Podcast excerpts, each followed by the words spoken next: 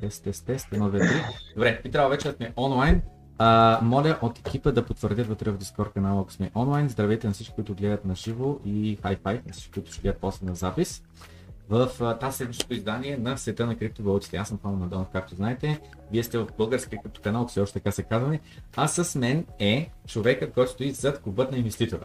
Така че, моля те, представи се за нашата аудитория и за твоята аудитория. Да, много благодаря за поканата. Първо Христос воскресе на всички. Казвам се Божидар. И да, и съм човека, който прави клипчетата в канала Клубът на инвеститора.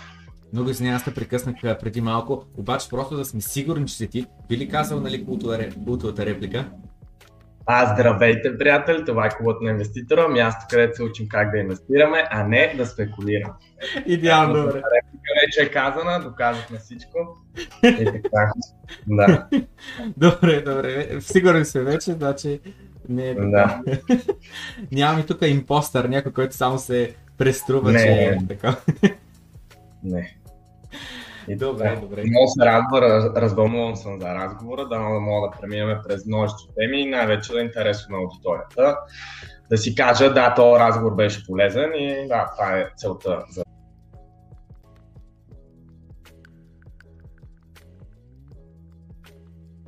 Окей. Мисля, че а, вече е стримам обратно. А, ще рефрешна Whereby. Яда, яда, яда. Ехо, чуваме се. Да, да, да, от мен ли беше или... Не, от мене, от мене, от мене. От мене. Добре, Никой, добре, никой, да гледа, притесних тук си викам какво пак нещо направих и... Да, добре. Да. никой да не гледа какво прави. Значи, обичам да... Представи си, примерно, отворили сме някой сайт, където има такъв поп-ап банер. Сеташ се, дето блокира, нали, съдържанието.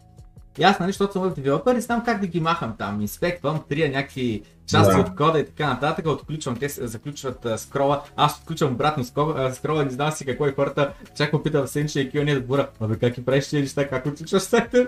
И мисля, той беше сега тук на, на сайта, от който стримваме, по дефолт има а, shift background, аз го сменям на черен, а, от кода, нали? просто отварям кода на страницата, на черен и, и сега като знам, нали, тия хора не се интересуват тези неща, как ги правят 100% ще кажат, сега пък това как го направи.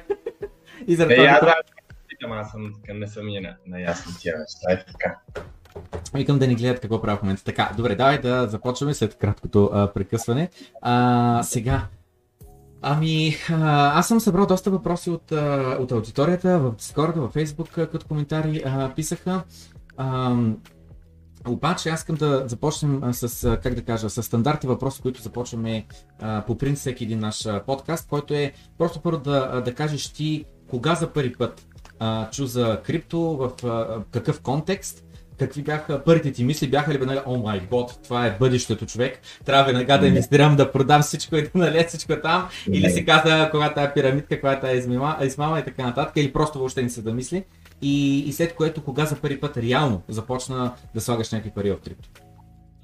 Еми, първият път, когато съм чул за, примерно, биткоин, помня, че беше доста отдавна, примерно 2014-2015, обаче доста, не, не, не съм обърнал внимание, защото после по-късно вече помня 2017 средата, покрай, а, имахме, имах един общ приятел във Facebook, който почна да споделя за някаква, то беше пирамида, нали, в последствие. А, вкарайте там а, еди колко си на брой биткоини, получавате 10 или 20% на месец, беше нещо такова. Тъй като аз още от преди това се интересувам от финанси, сега ми беше аз, че е пирамида, защото такива неща 10-20% на месец са ясно нали, какво стана въпрос.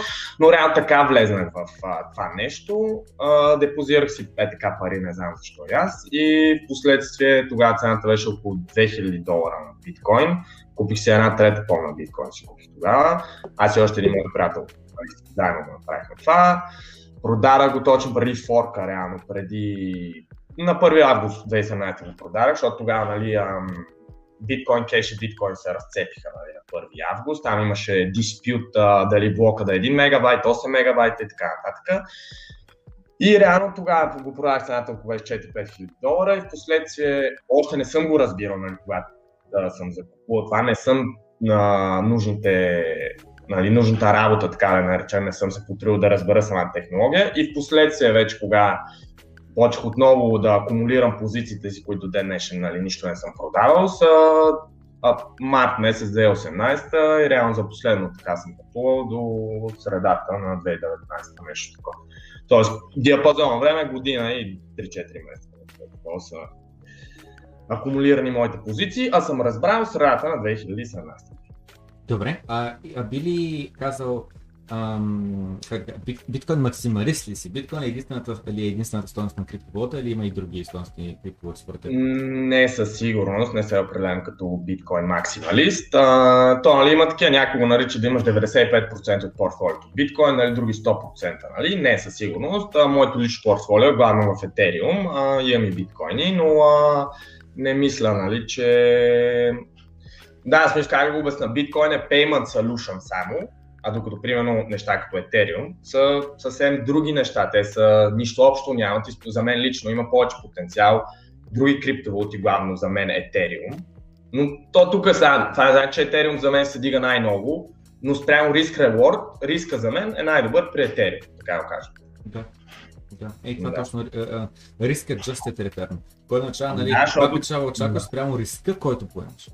Да, защото е тук няма правилен или верен отговор. Сега на някой може би ми е окей да отида в казиното да заложи на 36, може да направи 36 хикс, ама а, нали, шанс да загуби е огромен. То винаги е това.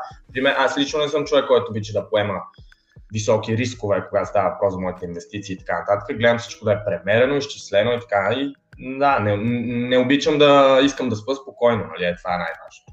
нещо. Да. Да. Добре, ами а би ли споделил, имаш ли напротив да споделиш просто няколко други имена, ако имаш други криптовалути, освен биткоин и етериум? Имам, да, но те като цяло като позиция не са много големи. Uh, Chainlink имам. Защо Chainlink? Нали ще ги кажа и ще кажа нали всяка защо, защото сега нали, да не си Добре. говорим на общо приказки, нали така.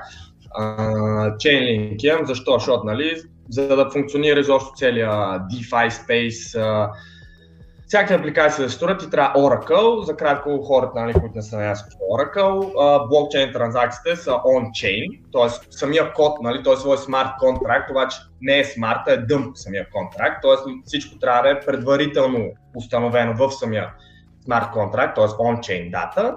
И за да, примерно, да направим DEX, например, Uniswap, на него е нужен Oracle, тъй като в смарт контракта няма как преди това да е описано утре колко ще е цената на биткоин. И съответно Oracle е моста, който свързва on-chain с off-chain а, информацията. Друга криптовалута, която нали, така съм инвестирал е на Binance. Това въпреки, че съм против децентрализацията, а, да, просто проектът е уникален, ще се развива те първа и да, инвестирал съм в нея. Да, а, да, не съм. Мисля други проекти, но като цяло не съм инвестирал в други проекти. Е изключителен проект, а, Cardano е много хубав проект, Uniswap е много хубав проект. А, идеята ми е след цикъла, този, който, нали, да кажем, като има даунтър, след това ще преместят определена част от позициите ми, още не знам колко, защото всичко зависи къде ще отидем, колко ще паднем, кой проект на каква цена ще и така нататък. Възнамерявам да преместя в такива по-малка, по-lower cap а, projects, които възнам... мисля, че тяхната технология много ще екскалира идните 2-3 години и така нататък, тъй като още сме много рано, наистина, все още сме в зародиша на нещата и така. Само не разбрах кога, кога мислиш това да го направиш. Ами след като сега, когато този цикъл тръгне да привърша, защото рано или късно ще имаме някакъв спад нали, на цените. Не мисля, че този спад ще е както обикновено 80 до 90%. Защо? Защото има прекалено много институции, което никога до сега това не се е случвало. И отново една институция, която днес купува биткоин за 50 000 долара, тя няма да го продаде на 80 000 долара или на 90 000 долара и така нататък. Сега тук вече, който сега има хора, които мислят, че всичко е манипулация, сега аз не мога да да. Те, оставям ги да си го мислят това, защото то просто е. Не е манипулация и това е, нали? Да. Добре. Аз, а, а, обаче, ако правилно те разбрах, възнамеряваш да инвестираш в low, lower caps а, а, в края на булцикъла. Правилно ли разбирам? Еми, да, не към вече като сме в bear market. В bear market, добре, добре, добре, добре, добре, добре, окей, окей. Просто да съм сигурен, да съм сигурен, че, че това имаш предвид, защото ще кажа, че биткоина преди ако е правил 85% корекция, ауткоин се прави 99%. Точно, да, 90-95%. И също сега не мисля, че и самите ауткоини ще имат чак такова нещо, но със сигурност ще паднат много повече, отколкото биткоин или етериум. Да, да, спрах, да, Идеята е по време на следващия bear цикъл да се поручиш отново кои ауткоини според теб са за стойностни проекти, са стойностни екипи и това нещо се работи, следващите една-две години ще се развива здравата и по време на следващия булмаркет да. биткоин ако направи 10x, това ще направи 100x. Пример. Да, точно така. И само накратко, защо нали, на хората да им стане ясно, защо не сега, а тогава. Защо? Защото за мен сега има прекалено много риск, още сме прекалено рано и не знаем точно кои технологии ще останат и кои не. И след може би още една година, като имаме още много нови а, апликации, децентрализирани апликации, ще е по-лесно да видим кои са тези технологии, които наистина имат adoption и така нататък. И още ще е рано, няма такова нещо, като да изпуснем влака, той влакът е първа тръгва, така да. Да, да, супер, добре. Добре, ами сега преглеждам въпросите. Значи, а, да ти кажа, един от въпросите, които съм си подготвил а, отдавна и искам да започнем с него е как да решим а, кого да следваме. Ти как решаваш на кого да се довериш? Тъй като има един риск, че ако просто следваш хора, които са на мнение като твоето, то става просто един еко чембър. И ти само си продължаваш да си потвърждаваш това, което ти искаш да вярваш и дори да си в грешка, като още някой казва също, което ти мислиш, а, и само като обръщаш внимание на това, което искаш да чуеш, и то се поставя и е, получава един еко чембър и това е един еко чембър, който постоянно само си се въртим там и няма никакъв шанс да се промени мнението, дори да сме в грешка. И аз примерно така има един съпредит в Reddit, който се казва Bootcoin, в който се присмиват на биткоина и го приличават на понци, измама, балон, и така нататък. И той е съпред съществува от 7-8 години. Като биткоин трябва казва, добре, 7-8 години, нали, не се ли убедихте, че нали, не е понци, не е измама нас такова, но въпреки това, стоя се към него да следя все пак, ако има някаква адекватна, съществена критика или нещо такова. И другото е, а, че примерно Питър Шиф. Питър Шиф той е много против биткоина. Той е социално плямпа, нарежда биткоин, не знам какво. Да, но ще я кажа, че него го следвам, защото аз реално, аз смятам, че той е много стойностен економист. Реално ги чатка нещата, не е глупав, изобщо не е глупав. Не знам адженда ли има, какво, или просто това му е сляпото място, не знам, не знам. Но няма че, мислям беше, че гледам да следя а, и хора, които са антикрипто, а, а като част от тях, според мен, точно това е, че до голяма степен аз, хората, които са антикрипто, особено тия по, по-богати, по-успешни хора, аз като им чуя доводите за това, защо са антикрипто, на мен става ясно, този човек не си е направил поручването. Той реално говори на изус неща, които повърхностно е разбрал, а не е реално да е положил усилие и наистина да ги схване нещата. И ми идва, например, Майк Новоград, мултимилиардер, хедж фонд менеджер, не знам с какво, и супер ги чатка нещата в пъти повече от мене и е супер булиш на тема Ethereum, на тема биткоин. Другия, който ми идва на ум е Тим Драпър. Отново, мултимилиардер, много интелигентен човек, човек на 60 години, а, инвеститор цял живот, и супер булиш на тема Ethereum, NFT-та, чатка, не знам си какво, просто човек е такова. И се сещам, много на секунда, само за 3 секунди да направя едно такова, за наш, моят любим, мой любимец, Данчо Шорта,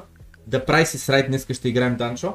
Значи, можеш да отгаднеш колко струва тази декоративна а, такова възглавничка. Ако познаеш, ще ти изпратя по почтата и освен това съм ти подготвил тук една само брасначка, електрическа. Ако познаеш на едно от тия двете неща цената, ще ти я изпратя а, и напълно безплатно ще я получиш. За всички, които не сванаха тук, що каква е шегата, Дан Шорта а, коментира зад мен какво било завещането и казва, той помен е бедняк, защото живее на легло еди колко струва, рако еди колко струва и така нататък. А аз съм на гости и за мен е много обидно да коментират а, моите роднини и така нататък и да казват, а, че едва ли не как да кажа, това просто няма, не трябва да има никакво значение. Обзавеждането какво е така нататък. Стоеността трябва да идва от думите. И кого, на кого да вярваш и кого да следваш, не трябва да идва от това колко е, е богат или еди си какво, ами от това, каквото говориш. Защото нали отново, Питър Шиф, Тим Драпър от двете страни. За мен не е въпрос до кой е по-богат, съответно той е прав. За мен до кой какво каза и какво разбира. Сигурно няма нищо общо от това. Ще има много богати хора с бизнеси различни, които си нямат и грам понятие от инвестиции и така нататък. Но да отговоря на въпросите за информацията, откъде я търсим и така нататък. По принцип това е най-важното нещо и е едно от най-трудните неща, тъй като един начинаеш, примерно като сега започва да се интересува от тези неща, всичко е, то е затрупано от информация и е много трудно за него да я сортира. И това е просто трябва да, да не спира да се образова и с време той той ще почне да ги наглася нещата. И другото нещо, има едно известно изказване, което аз много харесвам, нали? Men lie, women lie, numbers don't. Така че той просто да гледаме цифрите трябва и съответно те цифрите не ни лъжат. Цифрите са едни, няма да, самата просто трябва да се гледа много и много да се чете и в един момент почва да се навързва този пъзел. Както си всяко друго нещо. И една игра, нали, да започнете някаква видеоигра, първия час изобщо няма знаете какво се случва, няма знаете, нали, може да се изнервите, нали, това са супер нормални неща, които просто трябва да, да jump the hurdle, нали, да, да преминем това препятствие просто. Нали. Всичко с времето си става. Принципно аз съм самата тематика, нали, спокойно мога това е любовта на живота ми. Интересувам се от 7 години от това нещо, като цяло от всякакъв тип активи, не само криптовалути. Много старам да преминем през всичките нали, активни групи, тъй като нали, не е само крипто нали, това, което трябва да е. Сега има много големи възможности в крипто, не са само там, много са големи там, но отново тези цикли идват, подминават, идват, подминават, други неща идват и така нататък. И да, като цяло, да, важно е да се образуваме наистина и да приемем от най-вече стоеностна информация от хора, които наистина са наясно.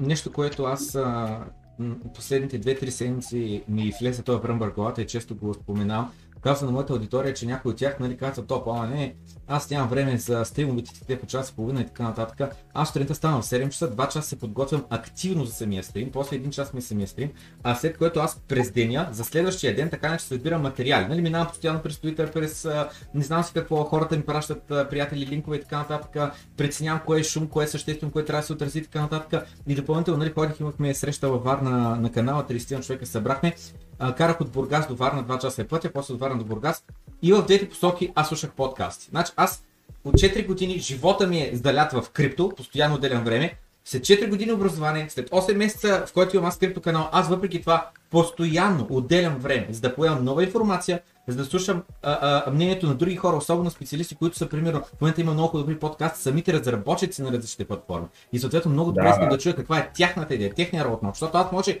по това, примерно, по един начин си го представям и бъдещето му, а обаче когато чуя създателя му какво е неговото мнение и как той на къде иска да пиват е проекта и така нататък, нали, това за мен има огромна стоеност. Как да мислям беше, че а, толкова бързо се развиват нещата, толкова бързо се а, а, развива а, криптоиндустрията, че просто наистина е full-time job, за да си наясно с всичко, което се случва а, в нея. О, да, съгласен съм тук. Да. Но в крайна краща, Допреди, примерно, само за това колко бързо се развива, само да кажа, примерно допреди лятото нямаше DeFi, допреди есента нямаше NFT-та, изведнъж тия две неща променят целия свят. Така че да, изоб, супер много се, изумително е това, което се случва в момента и буквално единствения аналог, нали, който е в близки години, то близки, нали, така е 90-те години, интернет е точно тия неща, тоест и, много, много се променя. Но в крайна ти ни каза, а как, а, как да кажа, ти на кого имаш доверие? Ти от кого черпиш информация? От Уили Ху? Да, и... Често, защо ползваш информация? А, какво? Че не... От Уили Ху. Който е Уили Лу, обаче... Да, Уили, да, това е на нашия колега ютубър Уили Кой, нали? Уили, Уили, Уили Лу, нали, мога да, така, нали? Да.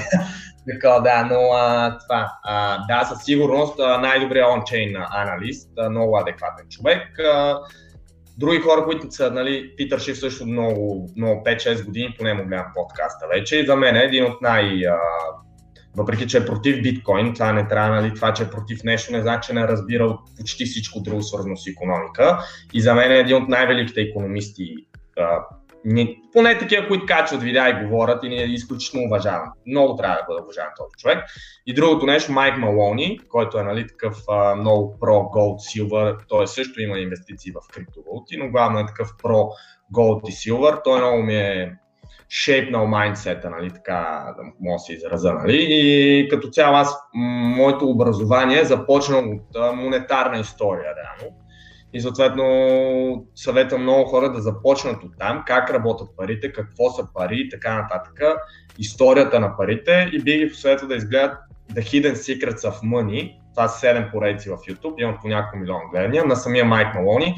Изумително, наистина. И историята започва още от 5000 години с египтяните, как са започнали парите, после са римляните разказва, тъй като нещата, които сега се случват, това с печатането на пари, ето такива неща, те се случвали много, много, много пъти назад в историята. Примерно Римската империя, нали, тя е едно от нещата как е а, спряла да просъществува. Те нон-стоп са имали експанзии за територия и за да изхранват огромната си войска, просто не, не, не тъй като те нон-стоп са имали експанзии, нали, не е имало достатъчно храна и такива неща, и нали, парите също не са стигали, започват да девалвират валутата си. Тоест самите тогавашни нали, златни монети са почнали с мед и все повече и повече мед са слагали в а, самите монети и реално това обесценява парите и накрая на самата империя залязва. И също нещо сега се случва и днешно време, нали, с Американската империя и последствие идва друга империя, нали, най-вероятно Китайската империя и така нататък. Тоест това са такива цикли, които просто хората трябва да, да, да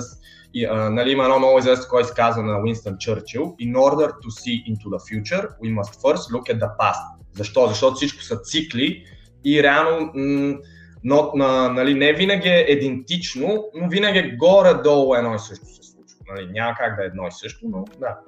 Да, не, и да, това е историята е не се повтаря, но се римува нещо такова. А, да. И на тема а, парите и това как са ги смесвали с мет и така нататък, точно това е, че а, на хор, някои хора им е трудно да погледнат, че не е въпросът до това, че са добавили мед в златната пара. Въпросът е в това, че са искали да имат повече, отколкото реално трябва да имат. Имаш хикс на брой злато, хикс на брой златни монети трябва да имаш. И ти реално те са искали да имат повече, да разполагат с повече, да могат да харчат повече, отколкото реално има. И в абсолютно примерни цифри в момента, да имаш, има 10 тона злато в хазната, обаче им трябват монети за 15 тона. Какво правят? Добавят премеси, е, премеси а, и да не печатат повече отколкото трябва. И в момента това, което се случва, наистина е общо взето също. Няма значение, че не говорим за злато и за мед, пак говорим за същото. Печатане на пари, добавяне от нищото, на стойност, уж стойност от нищото. Да, не, не, огромен проблем е. Това и хората не разбират, че това е най-болезнената такса, защото то не е, то е и преди 5 години имаш 100 евро и сега банкнотата пак е 100 евро, само че тия 100 евро, те uh, invisible tax, в смисъл много е, да, много кофти. И мъчително за хората, които не го разбират и колко по-рано разберат, че ги таксуват по такъв невидим начин, защото нали, много е кофта, ти пак си кажеш 100 евро. Имам, ама не са 100 евро, нямам смисъл, по-малко са заради покупателната стоеност пада много и съответно това ограбва хората, смисъл, по много, много безкруполен начин ги ограбва. Значи, въпросите, които сме подготвили, има всякакви, има на тема DeFi, има тема Ethereum, на тема Всичките може диверси... най-добре. Диверсифициране в други въпроси и така нататък, и за S&P 500 има и какво ли не. Но малко хаотично ще бъдат просто, защото няма време да ги подредя. Но следващия въпрос, който има списъка е какво мислиш за Тесла? Как ще излезе компания след 5-10 години? Ти кажи, как се представя, че се развият първо нещата за Тесла? Да, първо имам анализ на Тесла, който искам да влезем в канала, 20 минутен анализ. Правиме дискаунт кешфлоу модел. Discount Cash Flow, само за хората, които не знаят, това е а, един инвестиционен модел, който се използва от абсолютно всеки един а, успял инвеститор. Реално дисконтирате цената и вадите да, изгледайте просто клипчето ми, защото малко сложи сега трябва да е 20 минути нали, за това. Но цяло какво мисля за Тесла? от тук също идва въпроса ам, какво очаквате ви от една инвестиция? Мисъл, е тук, нали, аз отново вижте калкулатора ми, тъй като калкулатора, който е в това видео и в предишни видеа, който се използва, може, в самия калкулатор може да напишете, примерно искате 20% на година възвръщаемост, пишете в калкулатора 20%, че искате, след това пишете нетната печалба на Тесла, това се вижда там от финансовите отчети на компанията, и след това като напишете тези две неща, ви показва днес на каква цена трябва да закупите Тесла, за да имате в следващите 10 години по 20% на година възвръщаемост и трябва нали, да напишеме с какви темпове ще расте компанията. Под растеж на компанията има първит оборота на компанията или а, нетните и печалби, зависимост от вие как искате да си го изберете. Моето мнение за Тесла, че самия бизнес на Тесла те първа започва. В момента лично за мен, за моите предпочитания, защото аз искам да целта ми нали, е да имам 20% на година възвръщаемост Да, в момента не го гледаме, тъй като сега е малко дистортед, нали, сега не, ам, как да обясня, да, сега, сега са а, хиляди проценти възвръщаемостта ми, но това не е а, реалистично нали, за дълъг период от време и дългосрочната ми цел е да имам 20% на година, нали, а, годишно, само за съпоставка. Това също е много нереалистично, да имаш 20% на година всяка година, тъй като а, за съпоставка Уорън Бъфът за последните 80 години има 22%. И има някои хора нали, с 25-30%, да, като цяло много, много, много трудно да имаш 20% на година. И съответно, ето тук мисълта ми е да изгледат хората видеото, видеята ми точно за тази тематика и този калкулатор, тъй като а, в, в него а, вписвам а, колко може да расте оборота на Тесла и след като опишем колко може да расте оборота на Тесла и напишем каква е нашата годишна цел, съответно нали, за мен лично 20% на година, може да видим дали компанията е подценена или надценена. За мен лично е леко подценена Тесла, освен ако компанията расте с 50% следващите 5 години оборотите си и след това расте с 30-40% на година оборотите си, тогава не е подценена. Калкулатора може да ни го покаже това, но аз лично сега не искам да съм толкова оптимистично настроен, че тя ще расте с 50% следващите 5 години. Не, че е невъзможно, но винаги трябва да имаш марджина в сейф, т.е. трябва да си консервативен. Гледайте да сте възможно най-консервативни, тъй като ако нали, а, нали, стига да е, а, да е с резон нали, консерватизма. И винаги а, преглеждайте най-лошия вариант и ако сте окей okay, при лошия вариант, то тогава вече го купувате нещо. И а, съответно, да, мисля, че Тесла е леко наценена, поне за моите а, изисквания, но със сигурност е една компания, която следа постоянно и при сериозен спад на цената и при проверка в калкулатора, аз бих закупил компанията и за мен това е една страхотна компания, която много хора гледат само като а, в момента главно като а, автомобилна, електроавтомобилна компания, но реално Тесла ще е софт. бъдещето на Тесла е да е софтуерна компания. А, авто, това също говоря в видеята, изгледайте ги ако имате желание. А, в момента те главно правят парици от продажа на електроавтомобили, но следващите 5-10 години те ще станат софтуерна компания. Ще пуснат робот, роботакситата си, които трябва те просто ще станат мидълмена между ще направят маркетплейса и ще взимат физ, нали, такси за всеки път някой като използва тези автономни нали, таксита на Тесла, които са. И другото нещо, което то е още по-назад в момента, тъй като нали, автономната технология вече я има, Uh, проблем е регулаторните, нали, както с много друг, както с блокчейн същия проблем е. Регулатор, регулаторните институции още не могат да смогнат с развитието на технологии. И последствие до 2-3 години вече би трябвало да се пусне нали, тази роботизирана автономна uh, мрежа за таксита. Но главното нещо, това, което ще превърне Тесла в наистина, може би, може би, най- най- компания в света е а, да Energy Distribution какво ще стане. Тъй като ако следващите 5-10 години всички нали, искат да, да, да се обърнат в електрическа енергия. В момента няма инфраструктурата да се поддържа 300 милиона души да имат а, всичко да е с електроенергия а, и така нататък. С нали, renewable energy. И а, това, което те ще направят, те нали, сега имат батерии и всеки нали, ще има, си слага батерия вкъщи и соларни панели. Съответно, какво ще стане? Ти ще можеш да си съхраняваш тази електрическа енергия в тези а, батерии и а, ще измислят по някакъв начин, примерно, един или два пъти през деня някой ще минава през твоята къща, нали, ще ти извлича тока от батерията, който ти не ползваш, защото токато има нон-стоп слънце, ти не може да изразходваш целия ти. Нали, това е батерията да съхранява електричество, което не се изразходва. И съответно някой просто ще мине, ще извлече а, тока от батерията и след това ще отида да го продаде на някой друг. Разбираш, т.е. съответно Тесла ще, ще взимат отново такси за това, че хората си peer-to-peer е, е, електристи се едно ще си такова хората.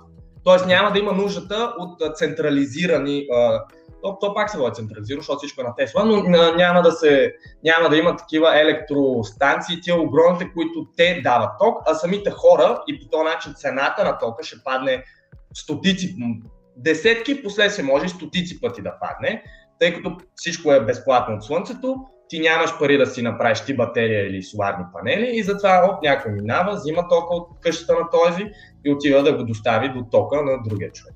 И съответно е, това е нещо, което още има го като идея Тесла. Илон Мъск много пъти е казал, че тази част от бизнеса ще стане най-голяма част от бизнеса. А тя още не е дори започната. Така че Тесла е да, просто времето ще покаже наистина дали тази компания ще да, постигне всички тези неща, но да, шансът е огромен да ги постигне. Добре, ами нека да направим един малък титър тогава, докато а, сме на тема Илон Мъск. Значи споменахме за Тесла за Robotaxis, че имат голям а, потенциал. Нещо, което не спомена, но а, бях го чул някъде, че някой казва, че а, защото ти спомена за да бъдат софтуерна компанията, някой беше споменал просто да си продават AI-а с идеята Volkswagen, BMW, не знам с да няма нужда да развиват и те е- self-driving, чието просто го купуват от тях а, а, един сервис си и плащат а, годишен, за да им ползват софтуера и а, инсталират го на техния, а, на, не на компютъра, на техните на коли и също имат същия AI, който да кара колата. Да, това също, но като цяло това ще е пак по... ам, м, по-нищожна част от бизнеса, това не го споменах. Иначе Да, да. като цяло технологичен напредък на Тесла, хората могат да гледат Санди Манро, най-уважавания в света автомобилен критик, има вече подкаст и той си нали, прави такива, кани гости, Илон Мъск му беше гост. Санди Монро е, при няколко години беше критик на Тесла, сега е най-големия ам, критик на Бър, про Тесла, нали? А, и съответно той това обяснява, че те са години напред а, пред, технологично пред другите, кога става въпрос за а, ам, автономия и тех, ба, батерии и така нататък. Съответно, да, те просто ще лицензират тази технология на други компании, които просто те не могат да си позволят да, да, да се сравновават с Тесла. Те просто ще трябва да вземат технологията на Тесла, за да, за да могат да, да, да, да оцелеят. Едно то това е, това е въпрос на оцеляване за повечето такива компании. Добре, а какво мислиш за другите, ам, другите фирми на, а, на Илон Мъск? SpaceX, The Boring Company и Neuralink. Да, еми, Neuralink, това с маймунта, просто, не, просто ме, не, не можех да повярвам. Ге- Гени, някаква боринг компанията, идеята е, нали, само на хора, които не са, нали, Neuralink е да ти, импле, да ти имплементира чип, само за С който съпоставка. 5G ще имаш, 5G, безплатен 5G ще имаме хора.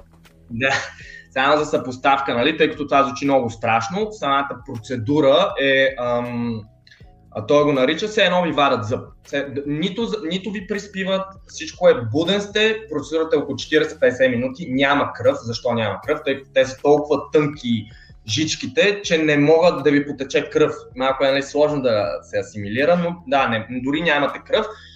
А, и последствие този чип ще ви позволи да контролирате всякакъв тип технологии с мисълта си. Последствие самият чип ще може да излекува множество бол, болки, като а, Алцхаймер, слепота, глух и много неща може да се излекуват, докато Boring компанията реално решава проблема на congestion, нали, на трафика. Реално в момента проблема на трафика, че всичко е 2D, т.е. може да се движим или така, или така.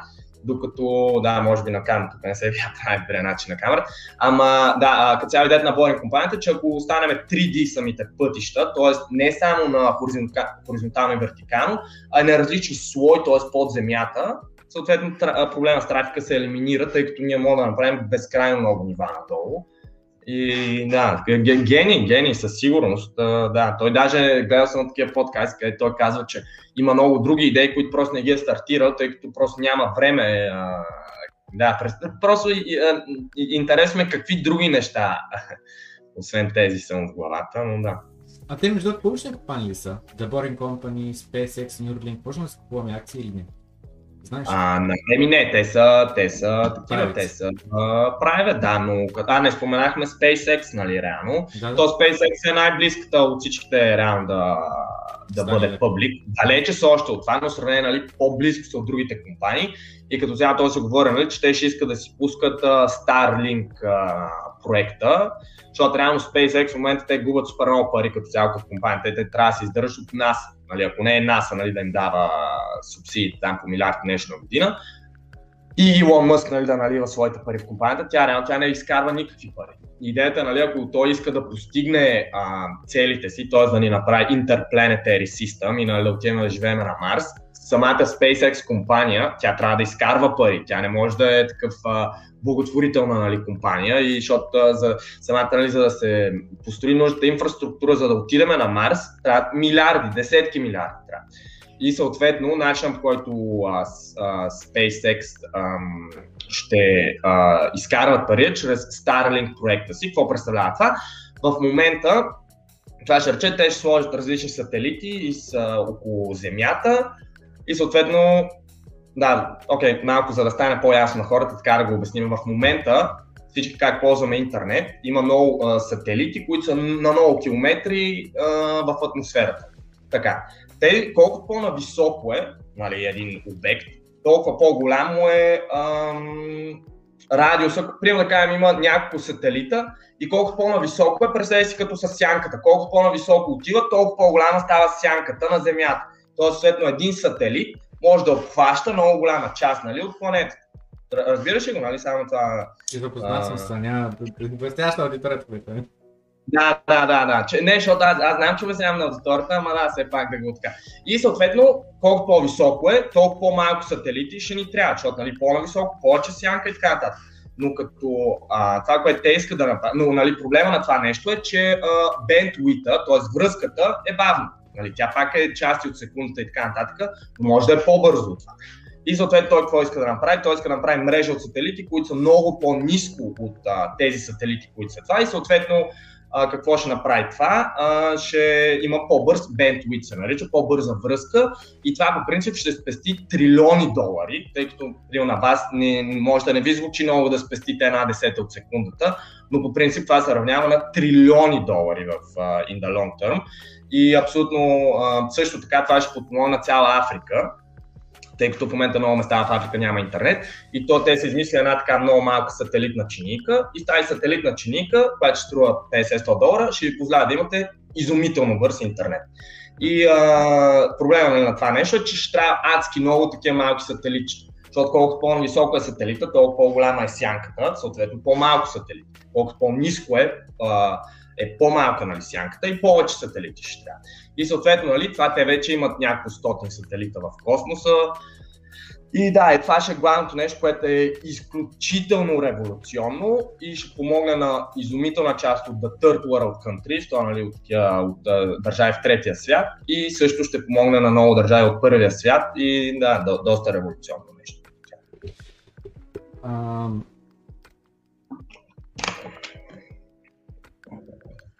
Интернета просто буквално промени промени света. Само с представя е. какъв беше живота преди интернет. В момента нямаше да имаме възможност да си говорим с тебе, с видеоразговор и така нататък. Нямаше да имаме възможност да го стримваме това на живо. На живо. В момента 221 човека гледат на живо, нямаше да могат да гледат. А, Супер. А, а, чата, нямаше да има възможност да, да имаме чат. А, аз отварям там Takeaway, нали, апликацията, поръчам се от някъде храна, идва до мене, без да се обаждам по телефона, без нищо, просто събирам там в менюто, цъкам, цъкам и така нататък. Та толкова много бизнеси са базирани благодарение на, на съществуването на тази връзка и ние просто това нещо, защото се е развило последните 15-20 години в България и вече е станало нормата днес тук, просто пропускаме, че това нещо все още има държави, които наистина нямат интернет. А, а, и идеята е, че а, само, за, само за, извинявай, че се прекъсвам, само за точно това, което сега ти кажеш. В Китай 50% от населението нямат интернет. В Китай, а Африка, да, смисъл, да.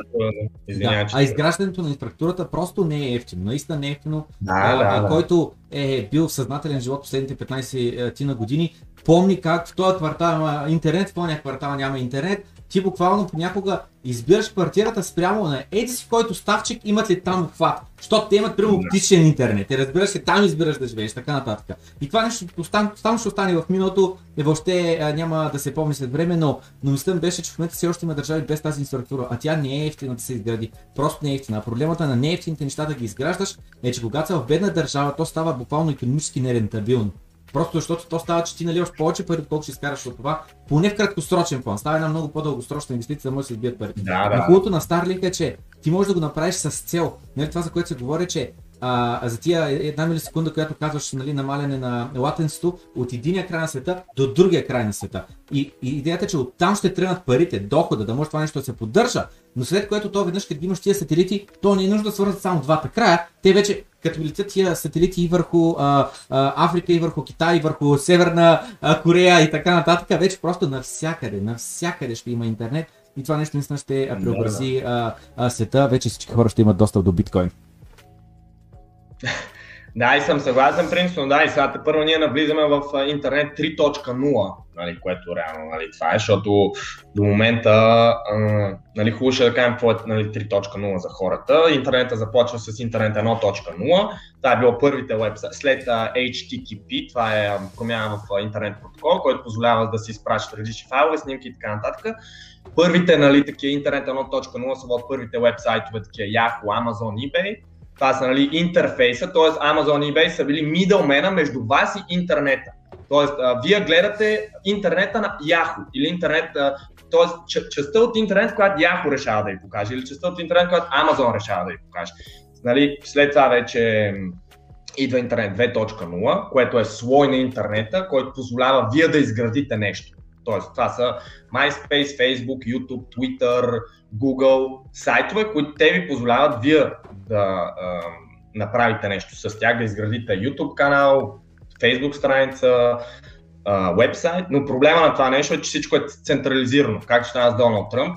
Сега ще ви забранят, оп, махат ви Facebook, махат ви Twitter и така нататък. И вече Ethereum, нали, първият такъв интернет 3.0 solution, който нали, истински вярвам, че това много може да, това е, това вече е наистина геймченджер. Нали? Това всичко стане децентрализирано и да няма контрол, защото много такси се спестяват и всичко става много по-ефтино, по-бързо, по-сигурно и така нататък. Кажи моля те какво мислиш за S&P 500? Това е следващия въпрос и е зададен от Ванко, от Ванко. А, той пита, а, смята ли, че S&P 500 ще тръгне надолу скоро или близките години? Като скоро може да бъде следващите Три месеца аз даже на среща Варна, един човек каза, сряда, сряда, почва S&P 500, тръгва надолу, умира, пада метеорита, гръмва земята, извънземните падат и така нататък. Нали, сега човек ако гледа, само се шегувам, не те усмивам, нали, и така нататък. Та, мисля беше, че S&P 500 има ли шанс следващите 3 месеца, следващите 6 месеца тръгне надолу? Какво би накарал S&P 500 на тренер. Виждаме ето тук, ето това особено вече направо на парабола започва да, да изглежда колко бързо се издига. Това е, това е седмична графика, само да уточня. Това е седмична графика. Виждаме ние за последните, ето тук ще го меря от локалното дъно, до тук където сме, де, локалния топ, това е 10%. 10% се е вдигнал S&P 500 за последните 2 месеца, което е малко нечестно, защото реално ето тук а, за първи път сме докоснали ето тук. С други думи, че правилното реално да се мести е някъде от и тук до е тук, което означава вече си е за, а, за близо 4 месеца са вдигнали си е 10%, не е за 3 седмици, но няма значение. Идеята е, че ако се вкара в S&P 500 тук на дъното, в момента си 10% нагоре. Това е S&P 500, това не е крипто. Мисля, че очаква да е доста по-стабилно. И виждаме тук от 1994 от 2000 нагоре, от 2000 до 2003 надолу, след което до 2007 нагоре. Това се нарича Lost Decade, по принцип, където там. И след което вече тук сме ето така. Просто така да визуално да има за хората, които не си спомнят да, да, да, точно как изглежда графиката на S&P 500. Това е логаритмична скала, тя малко така, тя още повече показва експанзиите. Нали? И ето тук до е тук виждаме 35% имахме а, спад по време на корона краша. Та ти кажи, това в момента тук, балон ли е? Това тук ще продължи ли нагоре? Ще тръгне надолу, ще стане хоризонтално? Да само за контекст, нали? Да последните 5 месеца, защото това беше при а, един месец гледах, да го наречем 6 месеца, на CNBC е статията, в едно, не помня в което от последните ми клипи, ще го бях това. За последните са наляти толкова пари в американските борси, колкото за последните 12 години combined. Отново, за последните 6 месеца са наляти толкова много пари в американските борси, колко за последните 12 години взети заедно. Мисля, това е невероятно. Наистина живеем в такива времена, които ще са кейс стъди след 100 години, хората ще ги учат тия неща и ще кажат, я гледайте тия какво си причинили тогава. И ам, друго нещо, нали, което е са, само един глупав човек, Много се е опитал да каже, а, извиняй. А, само съм били рефрешнал първо браузъра? А, да, чакай за да рефрешнем връзката през Whereby.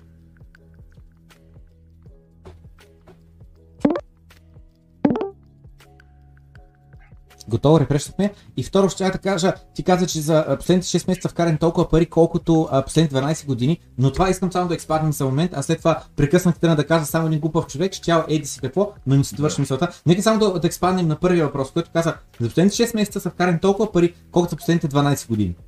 Откъде са дошли тия пари? Кой ги е вкарал? Защо ги е вкарал?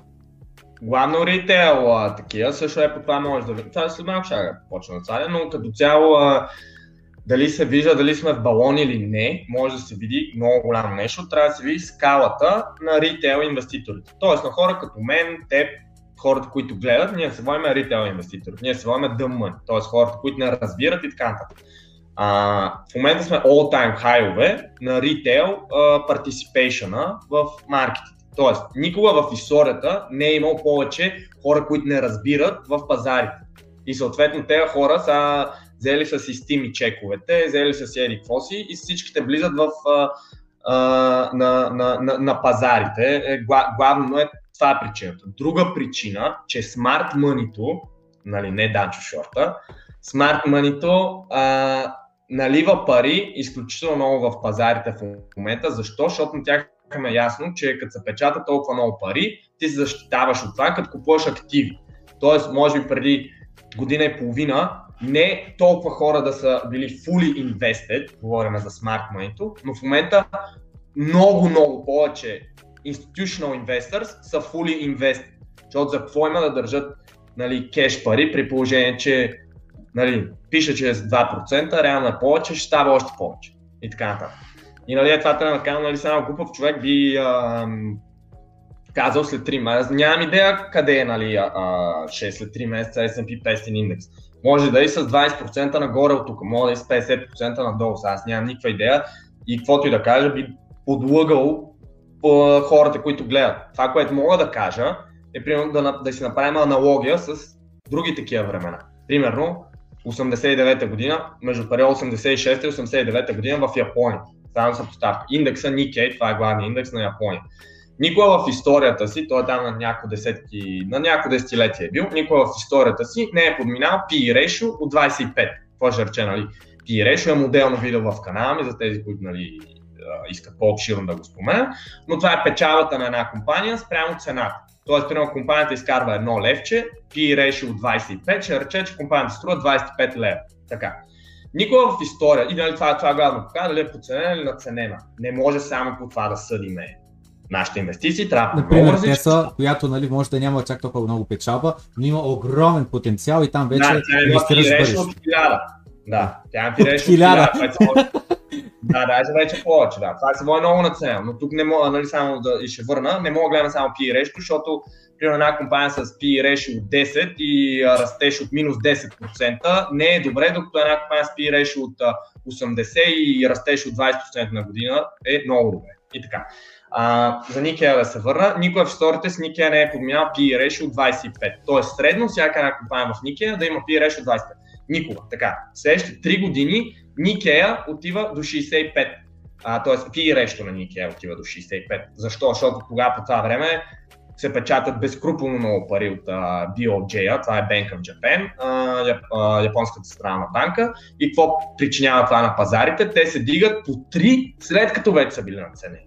Тоест, а, само един глупав човек би казал, защото само утре, ако Байден напечата 6 трилиона и, и изпрати по още 2000 долара стими чекове на хората, и да, най-вероятно пазара няма да спре да се дига, но това не значи, че е, а, това не значи, че той е не наценен в момента и всеки сам да си преценява рискове. Ако искат да инвестират в нещо, което е наценено, има голям риск да падне, да инвестират. Ако искат да инвестират в сектори, които за мен лично са подценени, могат там да инвестират.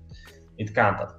И да, като цяло, за мен лично е наценен самия пазар, но това не значи, че балона скоро ще се спука. Ние никога не можем да знаем кога ще се спука това нещо. Можем и от тук по 3 да се вдигне. Може Dow Jones да отиде 100 хиляди, може S&P това колко, че 12 хиляди може да отиде, не знаем, но това не променя факта, че е опасно да се инвестира там. И също е тук много важно нещо, колкото по-нагоре отиват цените, е това е нещо, което Уорън Бъфет много причва, колкото по-нагоре отиват, т.е. за хората реално не трябва, ам, не трябва да искат много-много инвестиции. Също е малко такова ам, антоними с неща, които ще кажа, но реално а, хората трябва да, да влезнат с този менталитет. Уорън Бъфет, когато купува акции, той, не, той се моли да пада цена. Защо? Защото когато а, купуваш някакъв актив, ти искаш цената да пада, защото това ти увеличава long-term return. Колкото по-днес се дигне цената, толкова по-малък ще е return in the long term, т.е. дългосрочно, толкова по-малък ще ти е ретърна, т.е. не, не, трябва да искаш да, нещо да се дига, само ако си вече изградил позицията си в него. И, и пазарите са единственото място в света, където като хората могат да закупат нещо за по-ефтино, се плащат. Що не се плаща като тия магазина за хранителни в Lidl, примерно, има намаление на 30% на портокали. Примерно. Що не си казват, ей, той е развален.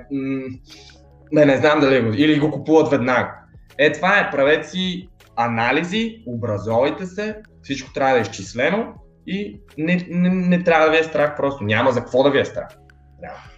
Значи, виж, ей, това много ми хареса. Не смисъл, чувал съм го много пъти за това как, нали, в магазина, като имаш намаление, пазаруваш, пазаруваш, пазаруваш, пък нещо като падне цената и почва се присняваш.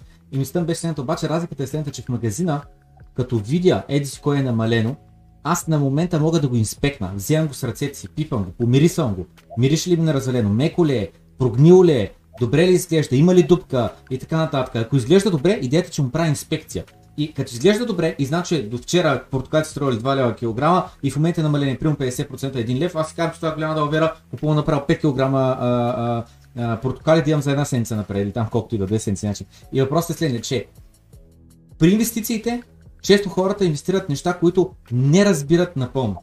И тогава е, идва е въпроса, аз в момента купувам ли нещо, което си заслужава цената или това, че ме падна цената означава, че просто още ще пада и вече май не е добра идея да го купувам, защото просто е тръгнал надолу, а не че в момента е на промоция. Не, това е... Да, по принцип, вие трябва да искате да купувате такива неща, където сантимента е объркан в момента. Тоест, всичко пада. Е, пример за това е Alibaba, например. Смисъл, аз съм правил много анализи на Alibaba. А, мисля, че компанията е изумително подценена. Не съм я купил между другото, нали? И във видеята това казвам, защо не съм я купил, защото мисля, че сега имам неща, които биха ми донесли повече възвръщаемост а, и с не толкова голям риск и съответно ще я закупа по-напред във времето. Но да, просто сега тя пада цената и в същото време вие тогава искате да купувате. То е много counterintuitive. Да, просто трудно е да... Също е с позициите ми, примерно ето и ти това, защото твой подкаст съм го чул, нали? Това за ходварите, нали? Всеки един, който е купувал преди две години криптовалути, сега е напълно си заслужава парите. Това съм говорил с един мой приятел, който заедно сме купували. Не е лесно да купиш, защото си имаме една 20 покупки на различни суми, нали, които сме купували, но защото нали, не е наведнъж всичко купено. И буквално от първата до предпоследната, примерно, всяка покупка си назад. В смисъл, ма, в един момент почваш, нали, даже сам да не си, да имаш даут, да се, ще им помогнеш ли дума, да, да се... Ам, Съмнение. Doubt, Съмнение. Да, да имаш съмнения за дали си адекватен или не си адекватен. Но в крайна на деня това просто с колко повече ресърч имате, и нали, то не им да правите, толкова по-спокойни може да сте, че правите правилната, а, да, правилното нещо. И така. Добре.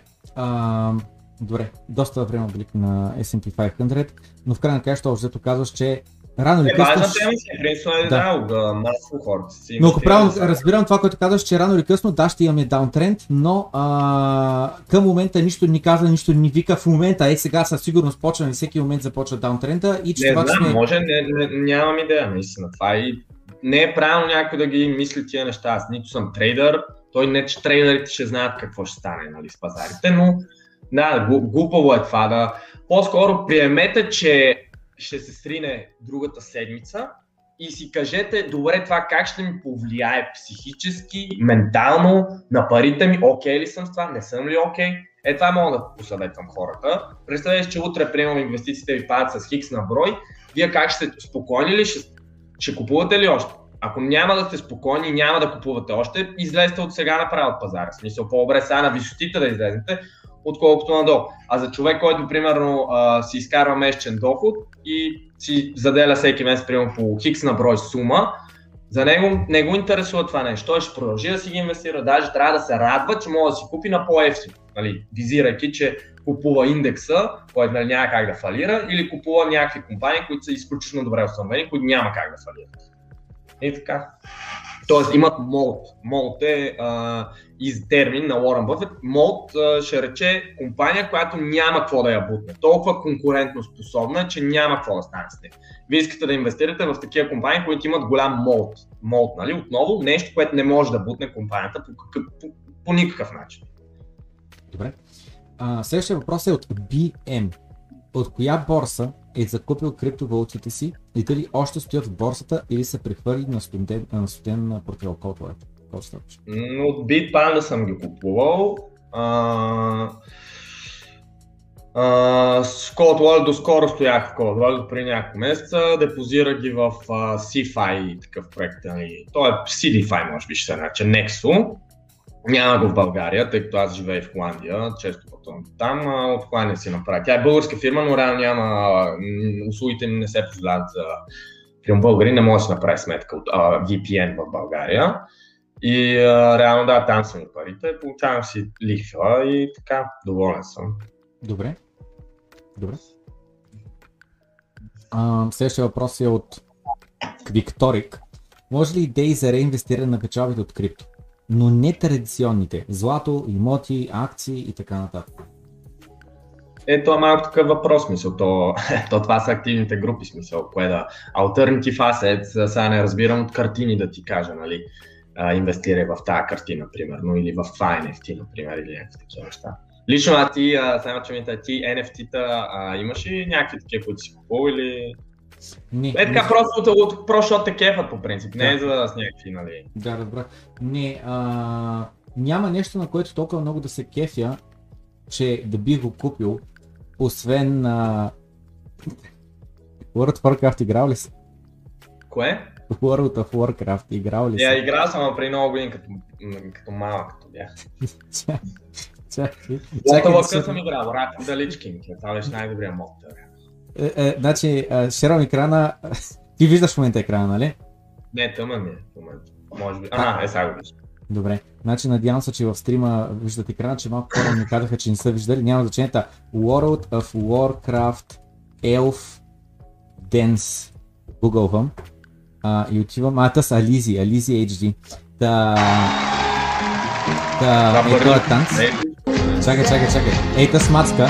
Ако има NFT, е на този танц. Би го направил. Топ, топ е мацката. Ако има, ако има е такъв, ако го имаше е това на NFT, би го купил.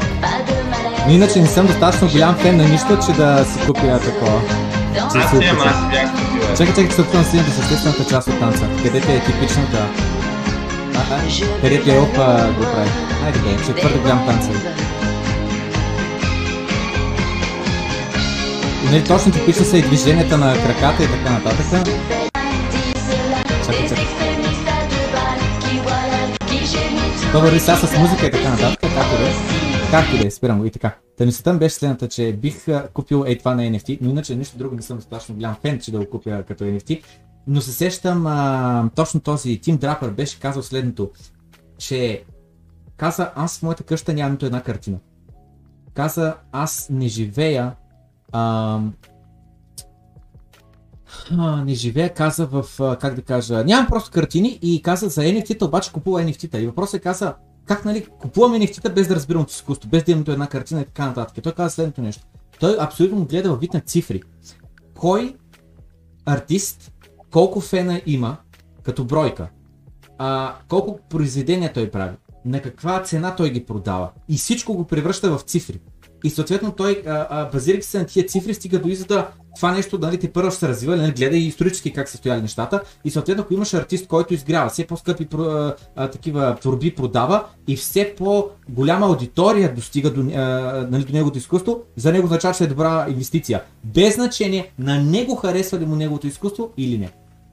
Да, еми не, аз помня съм такъв. Аз реално, защото аз бих закупил NFT-та, единствените е, не ли, защото аз, аз съм си закупил NFT, защото преди на 13 март а, имаше такова първия в историята блокчейн арке, Archaeological Finding. Разбраха, нали, защото предполагам, че запознат първите NFT-та се водят криптопънковете. Нали?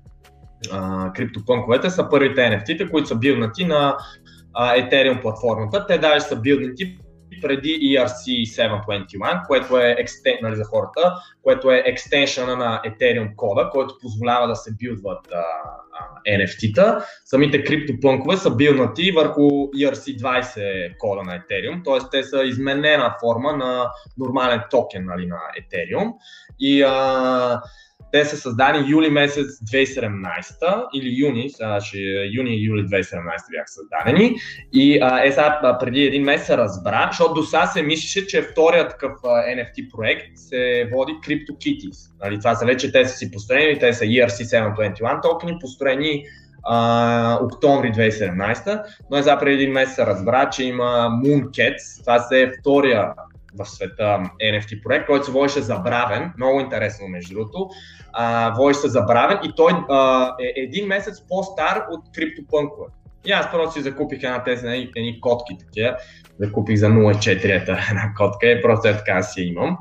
И, а, но а, реално мисля и, и зависимост от цената, това не е финансов съвет, моля ви не инвестирайте в такива криптопънкове и така нататък, но лично аз смятам, че това нещо, един такъв криптопънк, след време ще а, а, дори бейс формата им, защото те са мъже, жени, зомбита, ейпове и а, ейлиани, в момента флор прайса горе по 50 хиляди за такава картинка, 50 хиляди е един криптопънк. А, вярвам, че а, това ще е бейс, т.е. флор прайса ще е стотици хиляди за един такъв криптопънк. Защо? Защото това е а, история. В смисъл, всеки един ти няма след време, да, след 10 години няма да може да се наречеш Digital Collector, ако нямаш the first ever Digital NFT Art Project. Нали, съответно, ако вярваме, че тази индустрия с NFT ще преуспее, което то е no-brainer за мен. Нали? Това при положение, че какви неща ти предлага на хората и нали, това с роялтитата, verifiable и така нататък. Um, да, вярвам, че са от 50 хиляди, стотици хиляди, но също вярвам, че в момента са в балон. И също ми е интересно, нали, да бих си закупил такова криптопънк нали, на цена от... И отново това няма да е голяма част от портфолиото и така нататък. Никога не бих сложил солиден процент от портфолиото ми в нещо такова и така нататък, но се води альтернатив асет, нали, друг такъв актив, който има огромен нали, потенциал. И само за съпоставка, че много интересно самите криптопънкове, защото бях чел едно интервю, на хората могат да напишат в Google на DAP да, Trader е от там е статията, CryptoPunk Collector да напишат в Google, ще ми излезе 5-6 минути е статията. Интервю на един човек, такъв NFT Collector, CryptoPunk Collector от май месец 2020 и тогава го разказват, питат го, що сте колекционирате, само за поставка колко много това е експлодирало, нали? Средно флор прайса на един CryptoPunk, в момента най-скъпата колекция NFT-та, флор прайс, т.е. най-ефтините, са били по 160 долара. В момента е 50 000 долара в смисъл най-ефтините такива. Да. И, а, и той нали, това казва и много му е добро интервю, защото той това обяснява, че все едно обяснява как има над 100, хиля, а, над, ам, над 100 криптопънка, оценява си портфолиото на 16 000 долара, защото нали, ако 160 по 100, 16 000 и в момента нали, друг въпрос, това са милиони, но той спомена, че никога няма да ги продаде поне в едните години тия неща и вярва, че просто това ще е uh, the first, историята му ще го накара да, да експлодира. Самата история, че е the first ever project. И да, е такива неща. Също и гледам и чета такива неща, просто от интересна. И, това, и това трябва да го говоря, защото човека ме попита къде би инвестирал, ако не е в S&P, злато, сребро. Много малък процент от портфолиото ми от интерес би го инвестирал в такъв криптопънк, защото просто си ме кефът и така. Да, да, аз точно това, често казвам до голяма степен изкуството и нещата, които имат за нас не практическа, но емоционална стоеност. Дадох за пример там то станц така нататък, защото съм играл World of Warcraft силно цял живот, докато не умреш, помня Open бетата на World of Warcraft. А, бях толкова зарибен, толкова бях, вау, бегати яката игра, не знам си какво. След това пропуснах, между другото, започна да играя точно по време на Burning Crusader, след това Wrath of the Lich King и след това спрях да играя World of Warcraft, но, но мислята беше, че за мен има емоционална стойност. Каква практическа стойност има тази видеоигра? Никаква практическа стойност няма. Нито ще работя, нито ми е кариера, нито ще го сложа на CV-то, нищо. Но има емоционална стойност. И по същия начин, точно това каза за, кале, за колекция с така нататък, и примерно Dogecoin идва, например. Значи аз Dogecoin почти през цялото време съм имал, просто на сегашните цени Uh, продадох го всичкото, може би трябваше да оставя там. 500 доге, къде имам някакво доге, но мислям беше, че продадох се всичкото доге, uh, защото uh, нали, му помня цената. И за мен това е балон. А, но Dogecoin също е нещо, което според мен има емоционална стоеност. То са тебе да фън крипто и така нататък. И просто Да. имаш малко доги къде имаш. Ти не очакваш да богатееш от него, ти не очакваш еди си какво, просто държиш малко доги. И на тема изкуство и така нататък се сещам, той е най- най-скъпто NFT на ония, че не мога да се името му, дето беше с 69 милиона. Сеташ се на кого беше? Beeple, да. Beeple, да. 500 days, 5000 days, нещо такова се казваше. Много интересно, да, защото той за последните 5000 дни всеки ден е правил картина и това са на 13 години или са, са някой ще го сметне, моя глупост да казвам, ама 5000 да, колко са горе от 13 години и Да. малко повече. Да. И да, реално ам... Да, и мисля Да. беше той, който го е купил, е един диец, който е бил супер беден, няма искал да слуша аудиокниги от Audible.com, нямал е пари да си плати subscription и това, което е правил е в там а, Darknet а, форумите да взема а, кред, крадени кредитни карти, да се регистрира акаунт, да ликва кредитната кредитна карта, за да вземе безплатния free trial а, аудиокнигата и като си я вземе, сваля и след това прави нова регистрация, линква друга а, така крадена кредитна карта, нали, номера, за да може нали, да е верифициран акаунта, да изтегли пак а, free trial а, това. Книгата и така нататък, та човека тръгва от там и стига до там, че да скъп, купи най-скъпото NFT за 69 милиона. Просто what the fuck. И това главно заради инвестиция в uh, Ethereum. И мисля беше следната, че когато човек за... Метакован е... Метакован се казва, Метакован се казва човек, където е купил а, на Beeple. Това е наистина е много... Той има фонд сега, който се занимава с такива инвестиции в ал- альтернативни активи. То реално тая картина, която е купил, то много дигна а, самите, самия фонд, смисъл. Да, ам, той това го направи не само колкото да го купи самата, просто да я купи, защото се кефи, а отделно, защото има фонд и той знае, че като наплати много висока цена за Beeple картината, фонда му, който притежава други картини на Beeple, ще се дигне, защото самите, нали, другите картини на Да, Beeple да. се дигнат. Да. Да, да. Но мисля беше, че как да кажа, че веднъж като позабогатееш, можеш да си позволиш все пак такива инвестиции да ги нарека и част от тях да, Да, бъдат... със сигурност, със сигурност. Да, и тук казвам, а, че много малко част от портфолиото ми наистина е в такива неща. И като цяло това е нещо, което е така, просто съм ги забравил и така. Добре. Ами, продължаваме напред с следващия въпрос, който е от Трепечов. Проценти на портфолиото. Би ли споменал твоето портфолио, какви проценти а, е в а, а, акции, какъв процент е в злато, примерно, какъв процент е в а, а, а, крипто, нали, грубо, просто по asset classes. Ми, да, много ми е трудно, защото аз не си го гледам на проценти по такъв начин. Защо? Защото просто аз нито една от моите инвестиции реално не е продавана никога и съответно преди две години, примерно, или там година, да, те вече две години ще станат, когато за последно съм купувал криптовалути, например, тогава са били около 20% от портфолиото.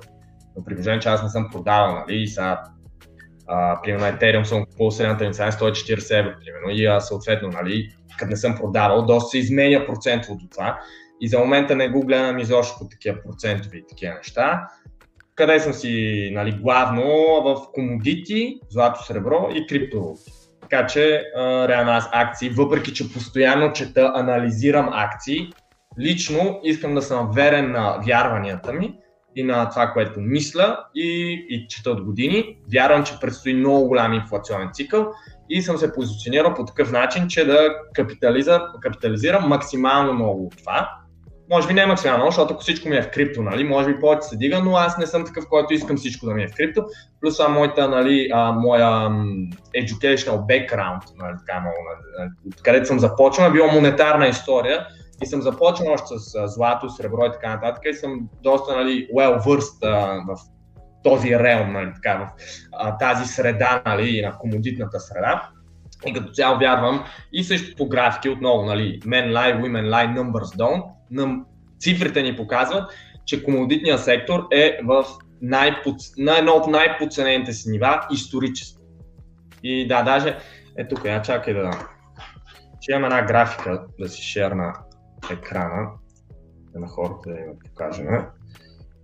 Window и какво ми беше казал, цъкам го това. Избираш правилния прозорец и избираш share. Да, добре. И сега си връщам на... Нали така? Да, да, сега Е стигаш. тук само. Е тук само да.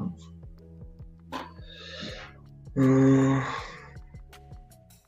Така. Е, това е Commodities, the biggest country, така се така. Uh, Goldman Sachs, Goldman Sachs Commodity Index. Нали, това е целият комодитен сектор нали, и разделен на S&P 500 индекс. Тоест, това се поставя комодитния сектор спрямо всички други сектори на S&P, на всички други сектори просто. Така, може да видим, че винаги когато около едно било нали, това нещо, експлодира нагоре след това. Е, да, обаче, но... извинявай, веднага ми прави впечатление просто, че 2015 година, още 2016 горе-долу се пада по графиката, удряме това дъно на едно и не е експлодирано. Да, и е тук веднага мога нали, да каунтър аргумента на това ми е каунтър аргумента на Сет Кларман, един от нали, най-известните ученици на Уорън Бъфет, много известен милиардер с много голям фонд. Средно за to unlock value минимума е 2-3 години. Нали, съответно ти а, повече добри инвестиции, ти ги правиш и реално чак след 2-3 години имаш сериозни нали, такива и друг, нали, в, в, в, в такъв смисъл. Ние, ам, uh, the, the market can stay irrational longer than you can stay rational. Нали? Има го е, е, е, е такова нещо. Това, че нали, съдиме нали, къде е било 2015, че още не сме се възстановили и така нататък, ам, не е, нали, ам, да, в смисъл не е много цикли са, които ще станат рано или късно, защото това са такива, а, които просто инфлацията ще дойде рано или късно и съответно инфлацията като дойде, цените на истинските неща скачат много. И съдейки нали, по тази а, графика тук, а, може нали, да видим, че а, е, това е средното ниво 4, където е за последните 50 години, това му е мина, нали, средното ниво. Да. И съответно ние като Защото... сме мисля си, да. мисля си просто на тема commodities, че commodities не могат да са в балонто безкрай, защото ако стана твърде висока цената на commodities, става твърде висока цената на реалните продукти, които хората ползват. И тогава се започва по-малка консумация, след което трябва да падне цената на това commodity, иначе а, просто до безкрайно и много по-малко нали, консумация на това нещо. И, и мисля беше, че тук в... А, просто беше едно от първите неща, които ми направи впечатление. Просто как е, нали, долу е експлодира нагоре, долу е бързо се връща нагоре, в момента нали, доста време се държа така долу, но съм съгласен, да, нали, това не означава, че няма да обърне тренда, не означава. И другото, наистина за акции и така нататък, те не са комодити, те наистина до голяма степен са просто инвестираш в една компания, която разчиташ, залог, правиш залог, че тя ще продължи да се развиваш, продължи да съществува и няма да фалира нали, следващите 5 години. Примерно. Да, и също е това, което ти каза. Това е точно така. Самия комодитен сектор а, е, супер, а, е супер цикличен и за разлика от други сектори, не е, не е сектора, в който вие слагате парите и ги забравяте за 30 години. Защото не е сектор, който е, е така в дългосрочен период от време. Това е сектор, който има огромни експанзии във времена, когато има money printing. И съответно това са такива макроекономически времена. Нали? Трябва да се възползва човек от макросредата. И е тук вече нали, въпрос, нали, а, а, кога бих си продал портфолиото, криптопортфолиото или някакви такива неща. Много зависи, защото би го продал за да купа на повече цени крипто, но би го и продал за да закупа в комодити. Всичко зависи.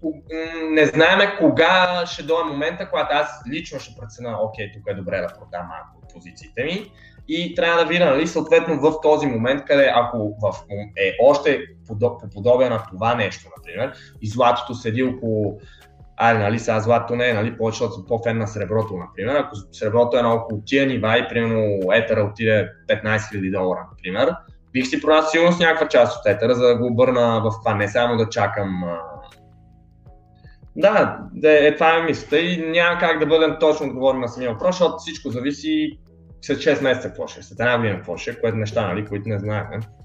Няма че е само това да го спрат. 106. Е? Добре. Е, ами... Да. Следващия въпрос е, не знам от кого не съм записал, Аз сигурно пак е от Трепечов. Той пита, мнението му за златото. Дали е пълна отживелица при наличието на, лимитирани, на лимитиран инвестиционен клас като биткоин или и то има своето място под слънцето.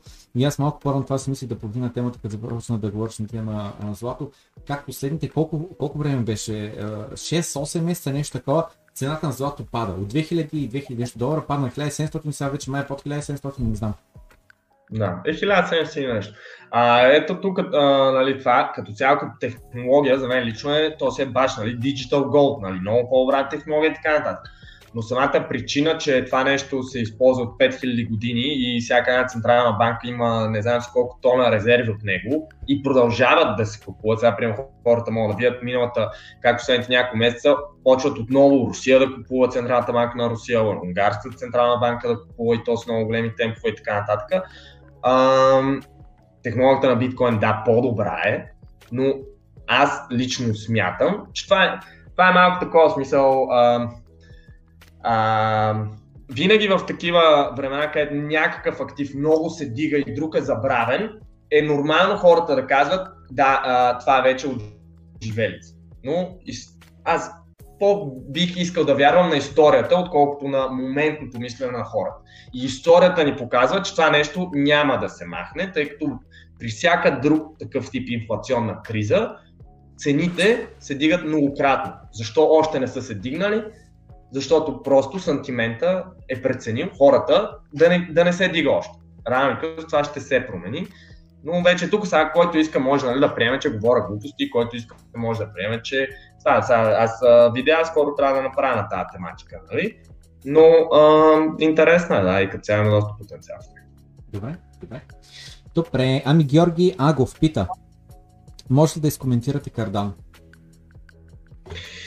Много добър проект. Чарлз Хоскинсън, изключително самата му мотивация и желанието му да задмине Етериум, нали, има такива, понякога е хубаво да беднеш uh, on the jockey, не само on the horse, нали, в случая на um, човека зад самия проект е изумителен. Uh, съветвам всеки, който не гледа, да отвори да гледа подкаста, да ти не го наричаш подкаст, напротив как говори Чарлз Хоскинсън, как говори на камерата и много, много, много стойност. Какво да кажа, Delegated Proof of Stake, лично за мен е по-добре, Proof of Stake е по-добре, махме се, нали, жертва се, нали, ако има едно scalability трайлемата, измислена от uh, Виталик Бютерин, хубаво нали, да кажем на хората какво представлява това. Един триъгълник си представете, най-горе е scalability, какво представлява това, мащабността, т.е. колко транзакции на секунда е възможно да се правят чрез, чрез съответния блокчейн. Нали, така.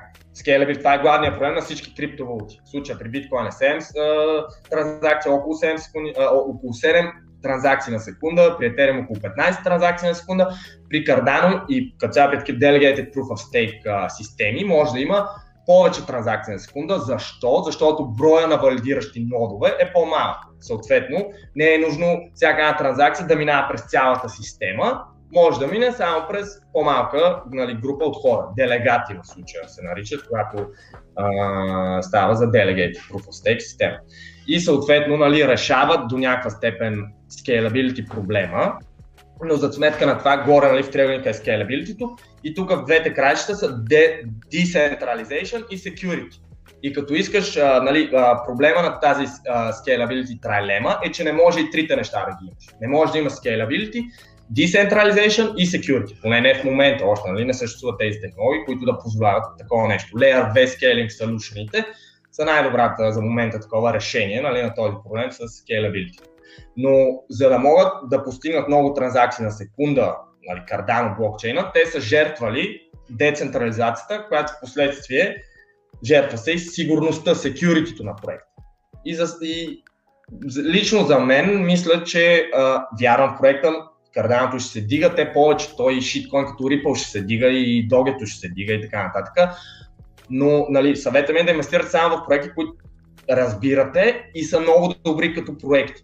Но лично за мен има бъдеще Cardano, но няма как да измести Ethereum, при положение, че Ethereum скоро си решат всичките проблеми с а, проблемите, които са главно а, а, scalability проблемите. А, между другото, Шарм се идва в България. А, аз следващия път, когато посети България, сигурно ще се постарая да, да имам възможност да срещна с човека. Аз наистина смятам, че той е, а, как да кажа... А, а той е идва тук? Да, да, да, да, да, в България, да. Значи, Чарас Хоскинс? Да, да. А, много се, интересно. На две години на Кардано или нещо такова. Рождения ден е бил празнуван тук в България в Полите. Вау, супер. Иван Иванов бе Crypto Network се е виждал с него и Белев е бил там. О, това е бати, че е уникално, наистина е така, не можеш да поговориш 5 минути, този човек е безценно, буквално смисъл. Да. И мисля беше, че аз а, съм силно, как да кажа, вярвам, че той нещата, които ги прави, а, не ги прави с идеята, сега ще извадя пари тук, сега аз много богат стана с тия О, неща. не, със сигурност. Той ги прави, със сигурност. наистина вижда проблем, реален проблем, взема нещата в свои ръце и, ам, и просто почва да работи. Това е. Просто почва да работи и работи вече години на този проблем. Така че наистина шапка му свалям. Преди а, месец някъде беше, карданото изригваше от цената и така нататък. И а, започнах да говоря за това, че според мен карданото е в балон. И защо го казвам това нещо? Само за мен да шерна екрана отново. А, само секунда, така, share, о, хайде бе, share, share screen. Аз бих оприличил сега карданото като Ethereum 2018. Примерно, да. Много потенциал, много потенциал на Doom. Но още Точно няма реално точно такова. Значи, преди, само, това е седмична графика, значи е било преди две седмици, виждаме от тук, ако измеря назаре до ето тук, това са 9 седмици, значи преди 2 месеца е било, а, февруари се пада и мисля беше че февруари, когато, значи това е цената на Cardano къмто Ethereum, тази графика, а ако погледнем Cardano къмто биткоин, а, нали, пак ще е нещо подобно, и тук имахме локален топ. И аз обяснях, че почнах да продавам Cardano се и тук. След това продавах тук, след това продавах тук, след това продавах тук. И когато продавах нали, постоянно нагоре, а, Cardano го продавах, защото ам, беше стигнал една трета от капитализацията на Ethereum. А Ethereum е най-използваният блокчейн в света днес. С най-много такси събрани за миньорите. А що има толкова много събрани такси, означава, че има хора, които са готови да ги платят тия такси. Което означава, че блокчейн е много полезен, щом се дава толкова много пари за неговото използване. И беше стигнал до там момента, че Cardano имаше една трета от капитализацията на Ethereum. Как това е абсурдно? Не може проект, върху Да. който още нямаш умни договори, да, и идеята е, че ще има умни договори, да стигне капитализацията една трета. Какво накрая стигне капитализацията на Ethereum ли? На най-използваният платформа за умни договори с най-големия форум върху Uniswap, Maker, Aave, не знам с какво. За Е. нещо, което е просто конкурент, който обаче нищо не предлага днес. За мен това беше балон. Продал си а, а, го в а, Ethereum, го прехвърлих и виждаме също те тук, ми виждаме ето тук, ей това е графиката, нали ей тук съм го правил. И виждаме в момента от тогава до сега карданто, който съм прехвърлил в Ethereum е на 50% корекция, което означава, че в момента ако обърна обратно Ethereum в карданото, ще закупя с една трета повече кардан, отколкото преди това. Но, но все още нямам намерение да купувам кардан. Това, което ми остана, съм си хепи с него, защото ако погледнем графиката на Ethereum къмто биткоин, за мен Ethereum все още е подценен къмто биткоин. Виждам в момента са 0,05 е. Много А, подценен. на върха сме били 0,15. Не казвам, че стигнем точно до там, но просто според мен има още къде да върви нагоре а, Ethereum. Като важното е, че пробихме и тук е този resistance level. В момента общо следващия е ето тук малко по-нагоре и следващия вече ще бъде чак ето тук. За мен е по принцип Ethereum е изключително подценен, особено е сега като още там колко 2-3 месеца остава до EIP 1559. Те това просто ще експлодира цената в момента, в Да. който е това стане. Не в момента, но няколко месеца след това, като почва да се бърнват а, Ethereum и само за хората, които не знаят нали, отново, EIP 1559, а, съкратено за Ethereum Improvement Protocol 1559, ще промени кода по такъв начин, че а, транзакциите които са върху Ethereum платформата, което сега главният проблем е, че транзакции са изключително скъпи. Ако примерно вие искате да си закупите нещо или да изпратите пари на някой, примерно изпращате някакви 50 долара, вие трябва да заплатите там нямам 10-20 долара или нещо такова такси, може би повече, ако в този момент е по-congested система, по-задръстена системата. И този, тази промяна в кода ще направи така, че транзакциите са много по-малко. Сега няма да навретика, защото транзакциите вече станат на base fee и на типове той ще се плаща само base, base fee и ако вие искате, ще мога да типнете, т.е. да дадете бакшиш на миньора, по-бързо да ви се валидира транзакцията. Защото в момента какво става? Много миньори и като цяло валидатори, защото на лица имаме и Proof of Stake и Proof of Work, ам, а, манипулират системата, защото те си разпращат а, помежду си транзакции и нарочно си надплащат много високи такси. И като те си надплащат много по-високи такси, всеки друг е принуден и той да плаща по-високи такси и, и нали, този, тази промяна в кода ще промени това нещо, че няма да позволи, ще, ще стане ам, желателно. Ако вие искате желателно да наплатите повече. Ще има един base fee, минимум, който винаги ще мине и ако вие държите да стане на секунда ваша транзакция, плащате повече. И реално също нещо, което ето това, тези base fee, т.е. тази такса, която вие плащате, тя вече се гори, т.е. тя няма да се печели от миньорите или от валидаторите, а се изгаря. И съответно Ethereum ще стане силно дефлационен. В момента не е дефлационен, тъй като няма кап, нали, на колко Ethereum може да има, но Ethereum стане силно дефлационен. Ня, някъде бях чел сега преди някъде, нагоре някой Twitter си го беше написал, около 20 000 етериума на ден ще се горят. Това пак не може да се каже напълно, защото то като се дига, като има повече DeFi use case, NFT use case, нали, това ще се дига още повече. Но мисълта ми е така, скоро почва да се гори Етериум и самия Етериум ще стане по-ефтино да се транзактва на него. Тоест хора ще се върнат, т.е. повече хора ще почнат да използват Етериум изведнъж и ще почнат да, да изчезват Етериум, т.е. Да, да се горят просто. И какво трябва да стане с цената, като повече хора почнат да използват това, има по-малко Етериум, да, в смисъл ясно е какво ще стане цената и за, на, на, на цена от 3000 долара все още мога да кажа, че това нещо е подценено, защото ще до един момент, в който няма да кажа нали, на хората, може да си купите Ethereum. В момента спокойно мога да кажа, няма да... Са, нали, винаги мога друга да се сринат борсите, американските борси, това да повлече надолу и криптопазара и така нататък. Така. Дългосрочен план от време, use case и, и, и съществото на Ethereum за 3000 долара е нищо. Да. Какво мислиш, пита Иван Петров, за точно това, че Ethereum цената ще се вдига?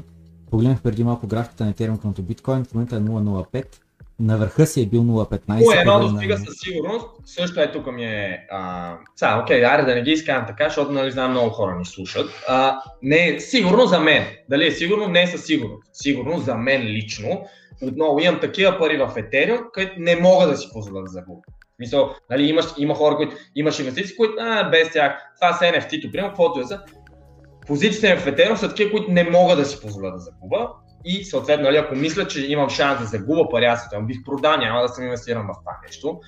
И а, да, като цяло, а, спрямо къмто биткоин, 0,1 със сигурност, т.е. 10 етериума, да си купиш един биткоин. И е, това е също част от моята стратегия. Отново това е на момента ще се преценяват тия неща, защото нали, никога не знае. Мога да ти е до 0,2, мога 5 етериума да ти един. Напълно възможно е.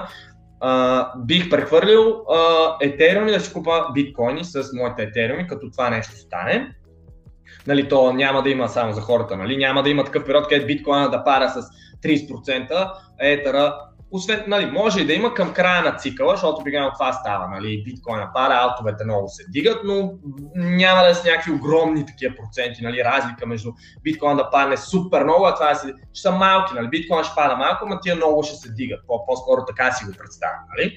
И е тогава бих прехвърлил Ethereum и в биткоин, тъй като, да, вярвам, че биткоин като дългосрочен, нали, на тези цени също е много подценен и така. Добре. Та въпросът е следния от Иван Петров. Как според него ще се отрази очакваният възход на Ethereum през тази година върху цената на биткоин? Положително или отрицателно? С идеята, че първо говори се за да флипени. То още с биткоин кеш се говореше, биткоин кеш е новия биткоин, що, защото нали, ще е по-висока капитализация, по-висока цена на биткоин. Не стана. Максималното, което стигна по време на една манипулация при листването на Coinbase на биткоин кеш, максималната цена, която достигна биткоин кеш къмто биткоин беше 0,8, което означава, че почти можеше нали, след форкът да си продадеш биткоин кеша за биткоин точно когато лиснаха в Coinbase и почти да си удвоиш нали, количеството биткоин, което имаш. А, и в момента цената на биткоин кеш е 0,01 биткоина, нещо такова, една стотна от биткоина, нещо такова. Но, а, но за Ethereum, нали, другото, другия да флипанинг, който се говори, още откакто Ethereum отиде на позиция 2, нали се говори за това, има ли шанс биткоин да флипне а, не биткоин, знае, Ethereum да флипне биткоин като, като капитализация, да. А, а, значи това ще е първият въпрос, само за момент. Втория въпрос е, ако това нещо стане, какво означава? Означава ли край на биткоин? Означава ли, че биткоин край няма бъдеще това проект, че имаме по-голяма капитализация много, в някой да. друг проект? Хубави въпроси, да, с удоволствие бих отговорил, защото това са третият, много И третия под въпрос е, а, съществува ли според теб бъдеще, в което и биткоин и етериум съществуват ръка за ръка, служат за различна цел и биткоин има по-малка капитализация, отколкото етериум? А, из... Да, точно така, биткоин има по-малка, отколкото да. Така, супер въпрос. Да, хубаво, много добре за хората, това да го разберат. Така, Етериум и биткоин нямат нищо общо едно за Това е само да сравнявате футбол и баскетбол. Да, и двете са топки, има топка нали, в игра, т.е. Нали, баскетбол, футбола, ама едното риташ топката, друго а, я, така, нали, играеш баскетбол. Така. А, защо нали, са различни. Първото едното мога да го погледнем като дигитално злато, биткоин. Нали? Купувате го, предпазва ви стоеността. Идеята му е Две, да е payment solution, нали, това е било първоначалната идея, последствие това не се получава, защото всички купуват биткоините и никой не иска да ги продава, защото цената се експлодира. Нали. За момента това не може да стане. Друг, нали, друга причина, поради която не може да стане това, да просто да, се, да е uh, payment solution нали, за хората, които не говорят нали, толкова добре английски. Това ще е размен единица. Просто нали, да е размен на единица е биткоин. Това не може също сега да стане, тъй като нали, а, не, не, не, не, scalability не позволява да има много транзакции на секунда. И главната use case на биткоин в момента е да е дигитално злато. Хората го купуват, чакат, предпазваме парите във времето срещу инфлация, срещу печата на пари и така нататък.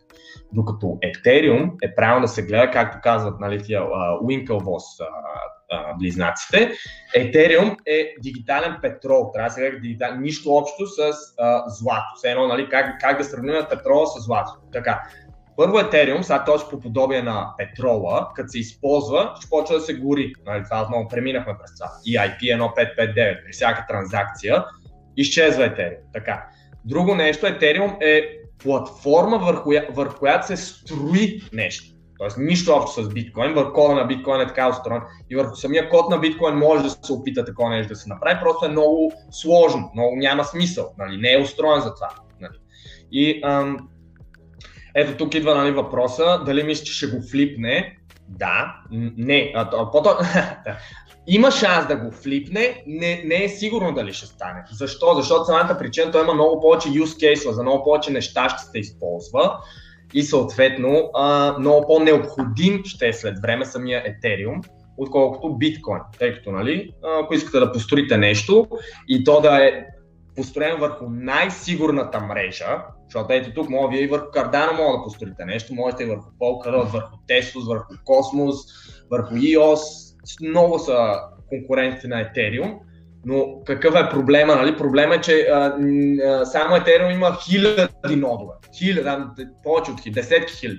Най-сигурна е мрежата и последствие с а, Ethereum 2.0 стейкинга, цената на Ethereum като тръгне да скача още повече, ам, а, нали, това ще, ще допринесе още, още повече това, за, за да задмине биткоин. Също нещо друго, което го няма в биткоин, което е, а, няма как да не се изкоментира, е самия а, total value locked на Ethereum в DeFi, нещо, което биткоин, нали, защото за хората, които не знаят, самия биткоин може да бъде а, обвит в кода на Ethereum, това се нарича Wrapped BTC, и може вие по този начин да си залосите вашите биткоин в някой DeFi проект или в някой CFI проект, това ще рече Centralized Finance и така нататък. Но а, да, това не е толкова общо прията практика. При Ethereum, първо, че имаме ETH 2.0, т.е. е в момента всеки, който има 32 Ethereum, може да си ги залости в uh, Ethereum 2, т.е. да стане един от нодовете, поддържащи Proof of Stake системата. И uh, uh, какво става? По този начин те се вадат от циркулация, т.е. те изчезват. В смисъл като и изведнъж търсенето става повече, а предлагането се намалява. Това е изумително нещо и като цяло това е една от причините аз съм инвестиран в тези активи, тъй като много малко са активите, които а, има такъв дефлационен характер. Тоест, всяко друго нещо, при злато, сребро, като почва да има повече търсене, миньорите купаят повече, защото по, по, повече пари правят. Но разликата е това, че кода не позволява тези неща, нали, code is law, нали, code is law, нали, а, кодът е закон. И ам, да, като цяло самите ето тези неща, че а, толкова много Ethereum се залоства и, и се маха от системата и в случая на Ethereum 2.0, а, чак до още година и нещо, може би две години, чак тогава ще могат хората да си ги извадат тия пари. В момента има над 4 милиона Етериума вече стегнати, не знам още колко милиона Етериум изтегнати в DeFi проекти и така нататък. И, и, и, по графиката, по графиките може да видим, че това не пара, то те първа ще започва да се увеличава. Нали? Има все повече и повече Daily Active Users. Е, вчера гледах едно видео с вече 650 хиляди daily uh, users на Ethereum блокчейна. Тоест, представете си след 3 месеца, т.е. това ще рече 650 хиляди души на ден да си разменят, да правят транзакшн. Така. Еми след uh, 3 месеца всеки ден ще се горят 650 хиляди такси. бейс филове. Тоест това колко етериума ще са на ден. Хиляди, хиляди етериуми и така нататък. И мисълта ми е, че самия механиката на Ethereum е много по-различна от тази на биткоин и самата механика предпоставя цената да се дига в пъти повече в сравнение с процента от покачване на биткоин. Няколко неща, просто трябваше да почна да се валя запис, защото вече почва да ги забравям. Но едното беше на тема злато, дето спомена за добива, че да, ако поскъпне злато утре от 1700 долара, стане примерно 10 000 долара, и изведнъж ще видиш как ще почнат да купаят злато като луди, защото места, от което не си е заслужавал да изкопаеш злато, защото примерно то ти за 2500 долара да го изкопаеш, а то струва 1700 на пазара, ми аз не мога да го изкопая, защото аз съм на загуба. Но ако утре стане цената, по земли драстично да поскъпва, стане 2000, 3000, 5000, 10 000, ще видиш как изведнъж ще почнат да вадят злато от всякъде, просто защото нали, вече е економически рентабилно да го правят. А, на тема на тия филове само едно нещо, което а, не, не споменаш, но е важно на тема изгарянето на филовете е, че такъв е алгоритъма, че колкото повече транзакции имаш, толкова повече се гори. И с други думи, сътън да. че е формула, че е обвързан. А, и съответно, що ти казваш, що е base fee, обаче ти му кажеш изречението, че това е важно, много е важно да споменете, да се, да се разбере, че повече транзакции, колкото повече транзакции, колкото повече използване, толкова повече се гори. И съответно този дефлационен механизъм работи, когато много се използва мрежата. Ако има затишие, почва пак инфлацията. Защото ние купаем нов, да, имаме добив, добив, добив, което добавяме, добавяме, добавяме, но защото не се използва мрежата, имаме някакво затишие поради някаква причина и почва да расте саплая. И почва, което, което означава, че цената ще почне пък нали, да имаш шанс, не че да почне, имаш шанс да почне пък да пада. И в момента, да, имаш да... и, и, и, inflationary uh, pressure имаш. Нали? Да, и inflationary, deflationary, двете посоки, известно това много ли се ползва мрежата или не, но другото много интересно и много важно нещо, което пък пак не, не го споменахме до момента, беше на тема стейкването, в смисъл, че в момента миньорите на Ethereum, имаме много хора в а, аудиторията, които са миньори, така че хайфайт на всички миньори, които гледат а, а, а, канала и в момента подкаста. Да мисля беше, че миньорите, те дават за една видеокарта 1000, 2000 лева, купуват там GTX, не знам с какво, плащат то. Повече, 2000 някакво лева. Не, и, и, да, аз по-стари, има преди втора употреба. Сега, те за новите вече пари. те липсват по пазарите. Говоря за втора употреба, вече се препродават и на друг. Да, мислям десената, че имат инвестиция за копанието. След това плащат ток. Той рик трябва да се грижи за него и така нататък. И съответно ти си до голяма степен много от миньорите те не са ходове. Те купуват този хардвер, купаят с цел печала и смятат се, аз ще инвестирам 5000 лева, ще печеля на ден примерно по 30 лева, за един месец това са 900 лева, аз за 4-5 месеца ще избия нали, парите и така нататък и съответно нали, те го виждат вид на инвестиция, но инвестиция, която да ги храни. А при Proof of Stake, когато минем на Proof of Stake, което се надявам, със, нали, надявам се само голям процент шанс да стане тази година до края на годината, това, което ще стане е, че приемам, който има 1, 5, 10, нали, на 32 етериума, за да направиш сам пул, но може да се джониш към на някой друг пул да си дадеш нали, етериума, той ти го стейква. Да, в него момент, който примерно има 10 етериума и ги пусне с стейкват, той от тях ще вади пасивен доход и няма да има никаква нужда да продава което е невероятно, защото това буквално ще е твоето бебе, което а, а, ти го слагаш там и то те храни. И за разлика от видеокарта и не знам какво, които постоянно старят, постоянно старят, трябва нали, да реинвестираш в хардвер и не знам какво, то тук а, ще бъде буквално, как да кажа, selling pressure просто ще бъде много по-малки от самите а, а, а, а, стейкъри, за разлика от миньорите, които нали, инвестират и постоянно ще продават, което те произведат нали, новия а, блок reward. И а стейкърите обикновено са хора, които вярат дългосрочно в Ethereum. Защото иначе защо ще купиш, затвориш сумата си пари в да, да, и ти трябва да си холдър, ти трябва да си беливър в тази технология. Защото иначе ти ще се набуташ, докато да си миньор не е нужно да вярваш в Ethereum в неговото бъдеще. Защото купуваш ни видеокарти, почваш да купаеш, избиват ти пари, изплашиш се, не ти хареса, продаваш видеокартите, а, нали, отново ги препродаваш и си готов. И съответно мислям беше, че менталитето, типа хора, които ще бъдат те, които одобряват транзакциите и съответно печелят, печелят блок реордовете, ще се смени от наемни работници, които просто са там да варят пари, до истински true believers, core believers в Ethereum, които са готови да се налеят парите в Ethereum, за да варят пари по този начин. Да, много хубаво, да, това е много to the point, да, много точно. Да. Ами, следващия въпрос тогава, нека да минем към него, който е за Обсест пита, ако може да изкаже мнение за дългосрочна инвестиция за над 15 години, която да е като спестовен фонд за дете със сравнително малък риск и да бие инфлацията С други поне някаква нали, compound interest да се получава. През тези 15 плюс години всички спестявания на детето, на кой черта децата, ще се вкарат тази инвестиция, като долар cost average, благодаря. И само се малък дитор на тази тема, аз скоро имах един такъв клип, попадиха ми се там в събота от ДСК, казват има тук твоя сметка. Аз казвам, никаква сметка няма, аз не съм ви клиент, аз съм на Райфазен клиент. И те викат, да бе, окей, ама има сметка на вашето име, отворена 94-та година. Аз казвам, 94-та година съм бил на 5 години, никакъв шанс да съм отварял а, а, такова спестовна сметка. И те викат ми, значи някой родител. И съответно се оказа, че дядо ми е вкарал пари, след 28 години, парите на лихва, те ми казват, ще ми дадат 35 лева. И аз викам, а ви сериозно ли? Колко пари е вкарал дядо ми? 20 лева ли е вкарал? Колкото е сметката за един а, такова, за един ресторант? Толкова ли пари наистина е вкарал дядо ми преди 28 години? Викам, това е абсурдно. И съответно мислята беше, че наистина такива дългосрочни инвестиции, това е едно от най-тъжното и най-жалко и не знам с какво нещо, което съществува за мен. Аз съм възпитан този начин да пестя.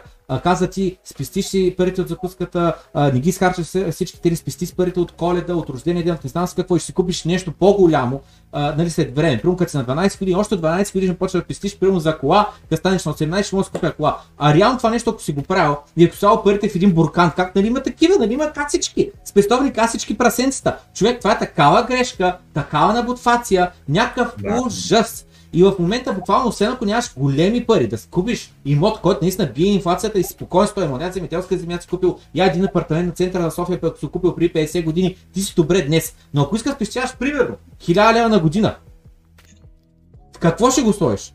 В какво? Да. Така, еми много интересен също въпрос, а, даже е доста тематичен, тъй като в края на месеца брат ми а, му се ражда детенце. И а, да, и като цяло искам да направя такъв подарък, няколко акции на Alibaba искам да купа и да се ги държи дългосрочно, нали, на малки, още от малък, така да си има някакви. А, Alibaba е една компания, която мисля, че сигурност има такъв а, много голям потенциал. Сега тук има някакви страхове, хората имат такива да преминем през тези страхове, според мен е важно. Санкции, а, Китай сега ги санкционира, не знам си какво. Така, само да се поставя. Алибаба бях санкционирани минал, да, миналия месец или преди две седмици 2,8 милиарда долара. Така, само за 2020 Алибаба са изкарали над 20 милиарда долара чиста печалба. Кеш резерва на Алибаба е 70 няколко милиарда долара с тези 2,8 милиарда, все едно муха ги е охапала, а маркет капитализацията падна с 100 милиарда. Така. Маркет капитализацията на компанията падна с 100 милиарда, те са губени 2,8 милиарда. Това е перфектен пример как едно нещо обърква сантимента на около компанията и дава възможност за много добра инвестиция. Но тук сега идва въпроса, сега нали Alibaba след 15 години, аз лично не, а, мисля, че всичко ще е окей okay с нея. Но а, за нещо по-сигурно бих инвестирал в някакъв, а, а, примерно,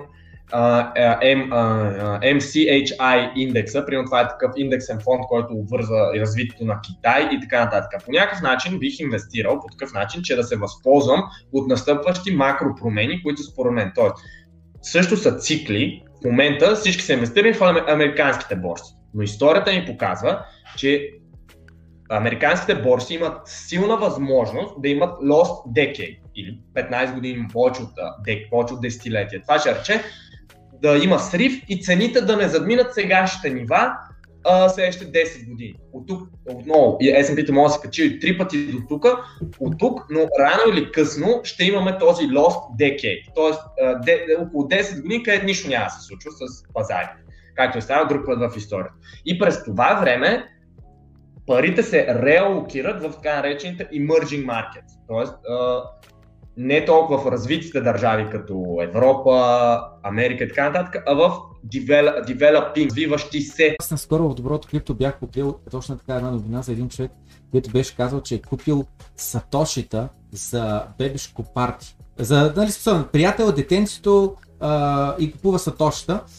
И а, и когато е купил, той е вкарал нещо на 50 паунда или нещо такова, в Англия беше и в момента нали струва 300 паунда. Съответно той е купил нали, преди месец. И съответно мислям беше, че отива на бележкото партия и каза, нали, че на картичката пише, ти сега притежаваш 0,00312 биткоина. Там това беше цифрата. И нали, родителите е гледали някакви супер такова очудени какво става тук.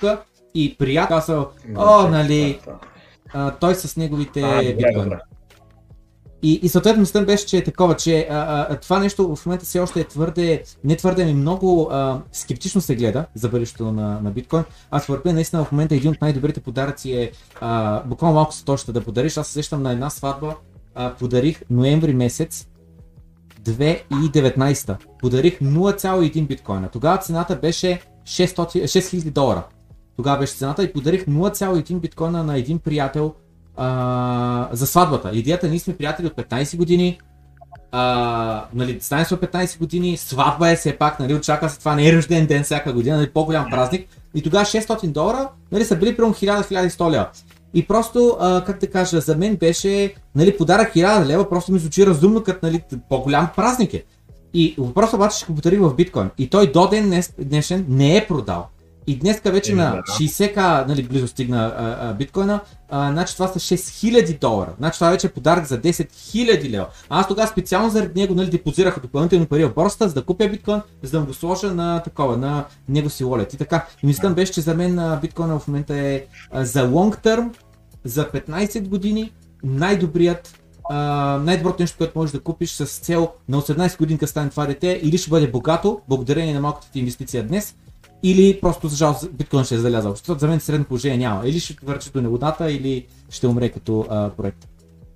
Да, аз е тук единствено нещо, примерно, което не съм съгласен е, примерно Майкъл Сейлър, с Майкъл Сейлър не съм съгласен, което той каза, примерно, а, че сега според него ще достигнем и 10 милиона и 100 милиона, там обяснява как а, ще 100 трилиона маркет капа на биткоин. Не, тия неща не съм съгласен, защото при положение, че в момента а, глобалния wealth е 400 трилиона, със сигурност не виждам свят, в който биткоин е на 25% от това, но само за съпоставка, защото аз имам също едно такова видео, биткоин за да достигне цена от 1 милион, просто от 1 милион, трябва да има 4, за 4% и нещо трябва да има от а, глобалния а, такива неща. Тоест, не мисля, че ще достигне до 10 милиона, да кажем, може и да бъркам, но той, той толкова достига, няма, ще достигне след 10 години.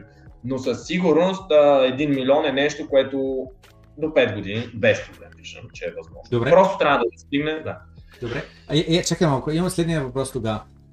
А, биткоина, когато се вдига цената, нали, тя му се вдига цената, но тя тази цена, за да се вдига, трябва а, или просто хората започнат да го ценят повече и да вярат в него повече и така нататък, тия, които го имат да неща да го продават, а да има все по-голям демант, все повече хора, които го разберат и да искат да притежават част от този лимитиран ресурс. Но въпросът е, че другия вариант е хората буквално да започват да преливат пари от други неща в биткоин. А, я от злато, я от акции, я от а, такова, я от а, из, рядко изкуство и така нататък. А, според теб биткоина ще дистръпне ли другите стора валю, включително и рядкото изкуство? Не, не, не, не, не бих казал. Мисля, че шанса му е да е а, да задмине, примерно по не повече от 2-3 хикс, примерно цената, маркет капитализацията на злато. Пак това са, аз много, много не обичам сега да говоря, защото сега тук много нашето мнение изказваме, а, поне моето мнение си го изказвам, а то е в крайна линия, това е моето мнение, то не значи нищо. Нали? Само е това да кажа на хората, моето мнение нищо не значи, Нали, ако искате да гледате в видеята ми точно поради тази причина, почти никога гледам да не спомена моето мнение. Всичко е, нали? Дейта, статистики, цифри и така нататък. Да, мисля, че а, може да измести златото, но със сигурност не мисля, че ще измести бон маркета, защото той това твърди, нали, че ще измести бон маркета. Това ще рече реално да е свят, т.е. да няма правителства, защото облигациите реално са контрола на а, правителствата над хората. Нали? Ти, те, а, това са заеми на хората и така нататък. Благодарение на тия заеми те могат да контролират, се контролира системата, тъй като те по този начин парите се контролират и така нататък. И не мисля, че това е все едно да, да дали ще живеем в децентрализиран свят без правителства или с правителства. Аз бих заложил със сигурност, че ще живеем в свят с правителства.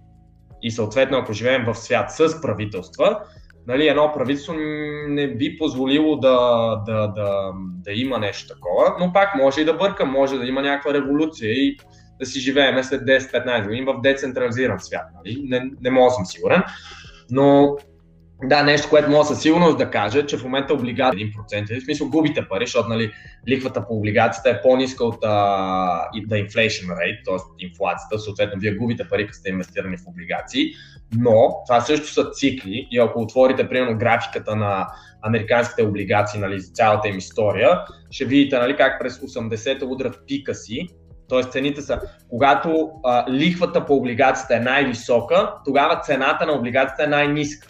Съответно, от 80-та година до сега, ние сме в bull маркет на облигациите. Тяхната yield, т.е. процента на облигацията, който получавате годишно, пада, но цената на облигацията се дига. То заради това пада и а, това. И съответно, а, за последните 40 години ние сме в най-големия нали, bull маркет в историята, касаемо за въпрос за облигации. Никога в историята не, а, а, това, а, колкото по-ниска е една облигация, процента на облигация, толкова по-сигурно инвестицията. Нали? Давате най-малко процент на възвръщаемост, като поемате най-малко риск. Е, тук надявам съм на мнение, че това е най-рискованата инвестиция в момента и е в най-големия балон е облигационния балон. Но той като, като се спука този облигационен балон, а, чуваш ме, че нещо заби камерата? Чувам те, чувам те, да. Да. А, облигационния а, балон като се спука, самите лихви, какво ще стане с тях, те ще почнат да се дигат. Тоест, като лихвите се дигат, те ще станат по-апетитни за хората. Съответно, повече хора ще почнат да, да се лека по лека, нали? не веднага, но с времето, както ако някой отвори сега, примерно и напише US uh, bond chart, нали, all time, нали, цялата история да види, по 15% са облигациите в, uh, през 80-те години, на, на година.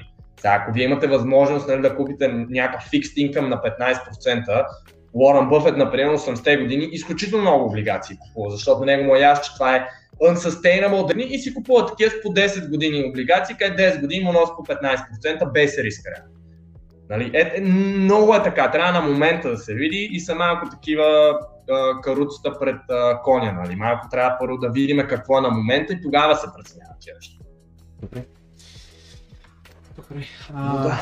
Само да, да спомена на тема а, цена на биткоин. От нещо забили или? Чуваме се просто от време на време. Прекъсвано се възстановява връзката и просто се най-вероятно има лак ти ми чуваш малко закъснение, аз се чувам малко закъснение, но е окей. Okay. Ще да спомена, ако не е окей. Okay. Може би дай да рефрешнеш. Рефрешни, просто да рефрешнем пак връзката между. Да, рефрешвам.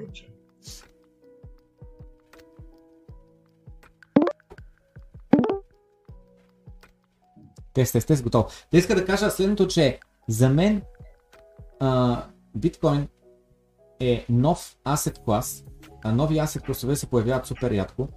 А, за мен ти спомена там 400 трилиона, било World Wealth, не знам си какво, а, което според мен е много повече. Толкова е официално. То е реално е много повече.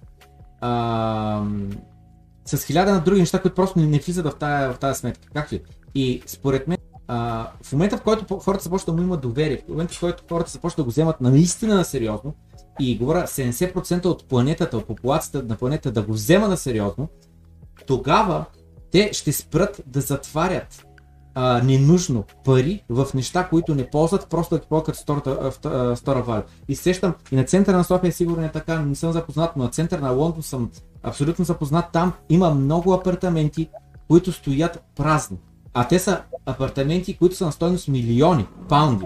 И стоят празни, защото някой ги е купил, който той не се интересува от пасив инкам. Той не му трябва някой льоло да му плаща там 2000 паунда на месец. Не го интересува, въобще не му трябва. Това, което той иска е да затвори от Русия някой а, руснак да, с бизнес там, да затвори 20-30 милиона паунда в Лондон и да е спокоен, че това нещо е под шапката на Англия, на короната, а не в държавата на Путин. И ако има някакви проблеми, може оттам да се измести в Лондон и да се живее спокойно благодарение на имотите, които си закупил и парите, които си затворил там.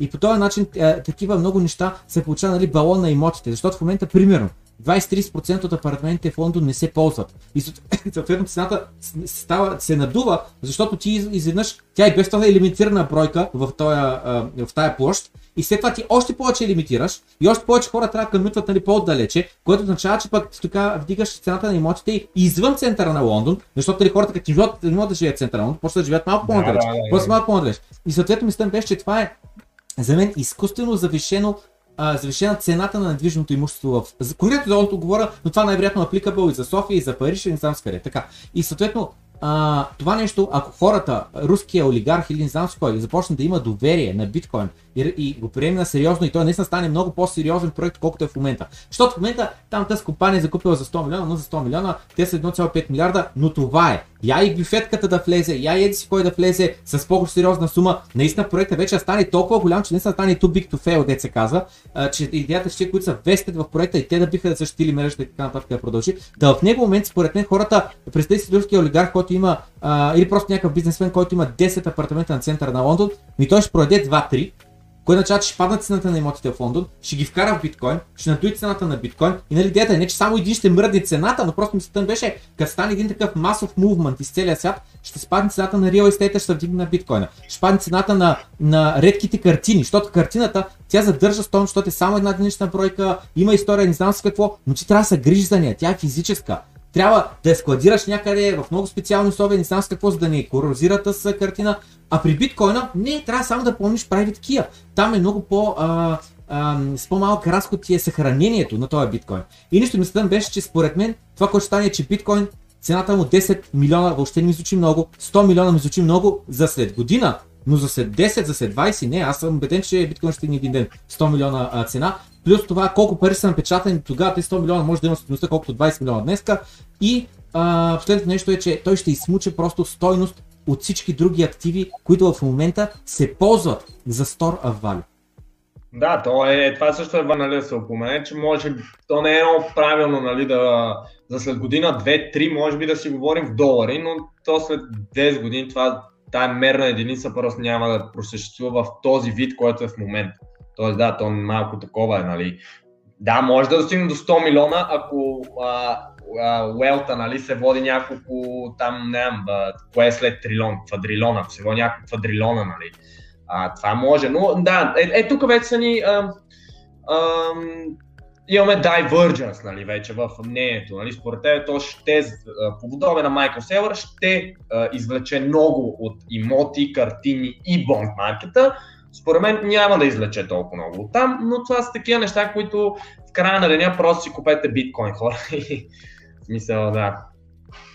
Добре, ами нека продължим към следващия въпрос. Имаме 25 минутки останали до хардстопа ни в 3.30. Нямаме чак толкова много въпроси. Значи следващият е, а, въпрос е от 6... Значи, от 6 гай или нещо такова. Какъв е твоят към човек, който е изгорял с 900 долара от портфолиото с дейтрейдинг експерименти, мисля повече да не си правя такива експерименти и да почна да инвестирам за лонг търм. Проблема е, че няма достатъчно средства за това. Значи човека... Я, моля сега да го рефрешна, чуваш? Да, да, чувам те рефрешни. Сори хора, просто интернетът е слабичък. Оп, рефрешна го. По принцип те чух. А, а, някакъв човек е инвестирал, не, на, някакъв човек е инвестирал 900 долара, загубил е, но няма пари да започне да инвестира и затова търгува. Това ли беше въпрос?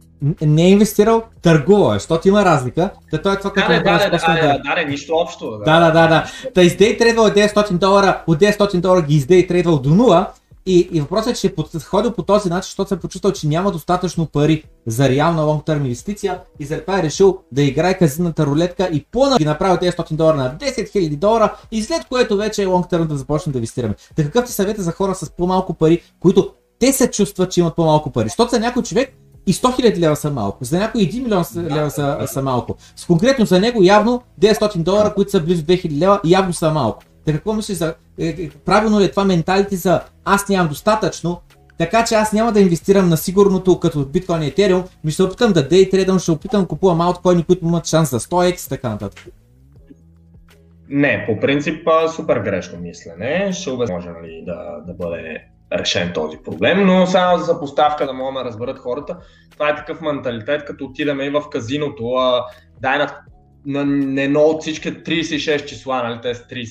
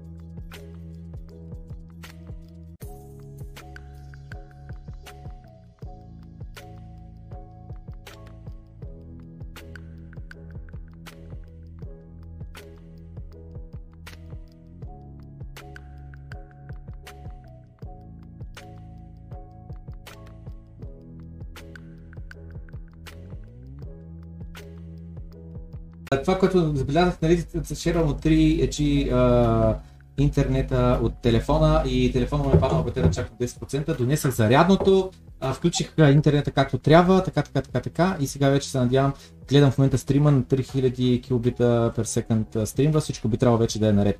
Да, въпросът, който говорихме беше, ние се капиталаме, почваме да инвестираме и ти каза, че е грешно менталито да се хвърляме на рулетката от казиното. Да. И да, като цяло въпрос, въпрос нали, защото този въпрос беше как така, нали, да, какво да направим, че да намерим капитал и така нататък. Еми, просто трябва да се работи само за съпоставка.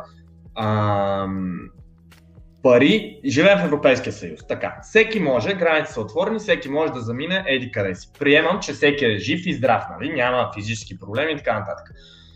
А, само да се поставя. Ако сте студент в Холандия, тъй като аз съм завършил и съм учил там, 1000 евро на месец може да взимате субсидия, ако работите 56 часа на месец. Така. Води се. А... Много се а 56 часа на месец не е много и около 12 часа на седмица, което означава да. ден и половина. Нищо не е това. Така. Тези пари ви се дават, евентуално може би ще трябва да се върнат, има и шанс да не се връщат. Няма да навлизам сега в подробности, всеки може да прочете онлайн. Така. 1000 евро на месец, оттам могат да ви влизат. Така, да кажем, че не сте дори студент. Ето, има хора на 30 години, сега къде ще аз къде ще хода да уча. Добре, нямате образование. Не, аз съм отново, аз съм чини съм чистил, по строежи съм работил, в ресторанти съм работил. Само за съпоставка, първата ми година, когато бях в Холандия, бях, заминах на 18 години, като бях там, бях си спестил 6000 лева, нали, които е тук съм си спестил и а, в София си бях спестил и заминавам 6000 лева. А, никога през живота ми нали, там а, не бях работил такъв тип работи. Директно отидах, започнах да уча, за да взимам тия 1000 евро на месец субсидии и започнах да работя на 6-7 евро на час. Само за съпоставка, хората, които са живяли в това, минималната заплата на час е 10 евро, ако си над 23 години. Последствие, аз бях на 18 години, получавах по 6-7 евро, защото нали, като си на толкова е минималната на 18, така. Въпреки, че получавах буквално те, те, те, те, те, те ме а, изкъртваха и ме експлуатираха по много брутален начин, защото примерно аз работя с някакъв 23 годишен, той взима 10 евро на час, аз взимам 10-50, нали? Аз взимам 6-7 евро. И пак, въпреки това съм работил по месеци, които работят по 160-200 часа. Имам един принт скрин как декември ходих на университет и имам 201 часа отработени. Нито се прибирах за коледа, нито съм се прибирал за нова година. И дори с дори като ме пършиха по такъв начин първата ми една година, пак успях за около 10 месеца нещо и спестих 11 000 евро. Нали. Впоследствие разбрах, че ако си отвориш фирма, т.е. отива и в Англия и в Холандия, по един и същ начин работят всичките тези системи. Ако вие си отворите фирма и отидете при някой работодател и му кажете, имам, наемете ме през фирмата, а не мен, съответно, вие от 10 евро на час взимате 20 евро на час, поне сега в Холандия говоря, 20 евро, 20-21 евро може да взимате минимум, ако си отворите просто фирма и т.е. ако си щупите крака, не дай си Боже, вие сте отговорни за това нещо. Нали, аз за чук надолу не съм си чупил крака и така нататък, но мисълта ми е, а, работите 8 часа, изкарвате 160 евро. Аз не съм живял там с повече от 20 евро на ден. Даже а, пушат цигари, ял съм и, а, и найма ми е бил 15 евро на ден. Мисълта ми е така, на всеки му е проблем, че няма пари, ама никой не прави нищо по въпроса. Без проблем, няма значение образованието и т.т. Може да изкарате без проблем по 3-4 хиляди евро в чужбина, да живеете с 800 евро и всичко друго да се инвестира. И повярвайте ми, за няколко години с правилните инвестиции може наистина да си оправите живот. И така, сега не, не ми е било приятно да седат там, всичките ми приятели са били тук и така нататък. Не, не е приятно, но е нужно. Или може да не го правите, но тогава не, не се оплаквате, че работите тук и нямате пари. Малко са нали сол-сол нещата. Просто хващате се, отивате, работите, отваряте си фирма отново, взимате по 20-21. Ако примерно разбирате, можете да боедисвате. Аз от нищо не съм разбирал. Чистил съм, мил съм и така нататък. Супер хамански неща. Учил съм там економика, финанси, тук съм учил 5 години в такова гимназия, в която се учава финанси и економика се изучава. Също, нали, само го казвам, това нищо не съм научил нито от училище, нито от гимназията. Нещата, които знам днес, сам съм ги научил. Също не е нужно вие да учите тези неща. Професионално или така нататък. Така че, да, да, това е просто и така. Просто трябва да се работи и да се живее below your means. Тоест, не като изкарвате 1000 евро да заделяте 800 и като почнете да изкарвате 2000, пак да заделяте а, не знам, тук ще нали, ако изкарате по 1000 да, и да харчите по 800, да си заделяте 200, идеята не е като изкарвате 2000 да харчите по 1,8 и да заделяте пак 200. Нали? Идеята е да вече да си заделяте по 1,2 на месец. И може, става, не е сложно, отново човек без а, образование, така гледна точка, нали, да си настроеш, никакво образование ти трябва. С турци съм работил, поляци и така нататък. Седиш, мръсен си, ма се прибираш, си изкарал днеска 200 евро и си изхарчил 20 и знаеш за какво си в тази държава и така. Значи, по-рано някой беше написал в uh, чата, че твърде много сходно, сходен поглед имаме над криптото. Uh, сигурно ще получи Еко Чембър, няма да се получи подкаст, uh, добър подкаст. И, и сега като те чух нещата, които каза на тема а, рулетката и на тема как а, нали, те, а, отговора не е да поемаш по-голям риск, който буквално общо взето клони към казино повече, отколкото към инвестиция. Ами начинът е просто изкарай пари, спести пари и инвестирай парите. Ако нямаш пари, ами що говорим за инвестиции? Ти нямаш пари. Отивай на работа тогава и спечели пари. И след като тази история, която разказа, абсолютно екочембъра е пълен, защото аз даже имам такъв хайлайт, в който аз казвам, платих си цената. Значи аз а, а, цял, ця, как да кажа, работил съм по 12 часа на ден продължение на, на години с идеята, че ходя на работа, прибирам се вкъщи и продължавам да уча, за да мога да си вдигам квалификацията. След като от Варна заминах за София, означава губене на социални контакти, губене на приятели, отдалечаваш се от семейство, отдалечаваш се от средата, не знам какво, но го правиш заради кариерата, правиш го заради парите. Буквално заради парите се преместих в София. Преместих в София, живях 2 години, заминах за Англия, там бях 5 години. Което какво означава това? Губиш средата си от България, губиш приятелите си от България и плащаш цената. Защото аз сега знам, че някой ще каже, ема аз а, а, такова, аз първо нямам добра кариера, в чужбина няма намеря добра работа. Аз не съм виновен. Не, Плати си цената. Не, не. Отиваш да береш ягоди, ако искаш. Знам, знам, знам. Отиваш да береш ягоди тогава. Значи аз е, на последния подкаст бях споменал това, че когато замина за Англия, проучих. Няма срамна работа. Не, да, проучих неквалифицирания труд. Значи аз вече бях програмист с близо 7-8 години опит и въпреки това проучих неквалифицирания труд какъв е, къде мога да мия такива, как се казваше, коли, автомивки и така нататък, бях взел телефонни номера, всичко готов. С идеята, че ако с работа ми нещо не се получи, и поради някаква причина не ми платят или не знам си какво, да мога на момента да работя нещо неквалифицирано, което ти плащат на момента в кеш, за да не остана на улицата, за да не си, си се изгарят нали, спестяванията, да имам да, нали, кешвал някакъв, да ми се задържи времето, да ми се увеличи времето, което мога да издържа там, без да съм си намерил работа по специалността. Така че да, за всички хора, които казват, ама мен не ми занимава за чужбина, аз тук ракията, аз тук моите приятели, моята среда, ами ти не си готов да платиш цената, но искаш да си купил биткоин на 100 долара. Това е другото за хората, които казват, биткоина левто им на тия са купили на 100 долара.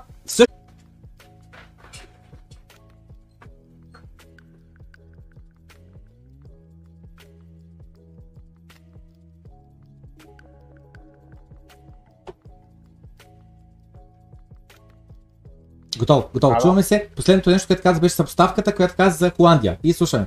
А, така. Имам един приятел, който 0-0, заедно живеем там и така нататък. А, неговата история с две думи, която мисля, че много ще помогне на хората. Отново не искам да разказвам моята история, ще разкажа малко от неговата. Той започна да работи а, ма, а, февруари 2020 почна да взима тази субсидия, така нататък, 1000 евро, почна да работи. Момчето се изкъртваше от работа, а, взимаше и той по 20 евро на час, инвестира ги тия пари, в момента портфолиото му е на стоеност 50, над 50 хиляди евро.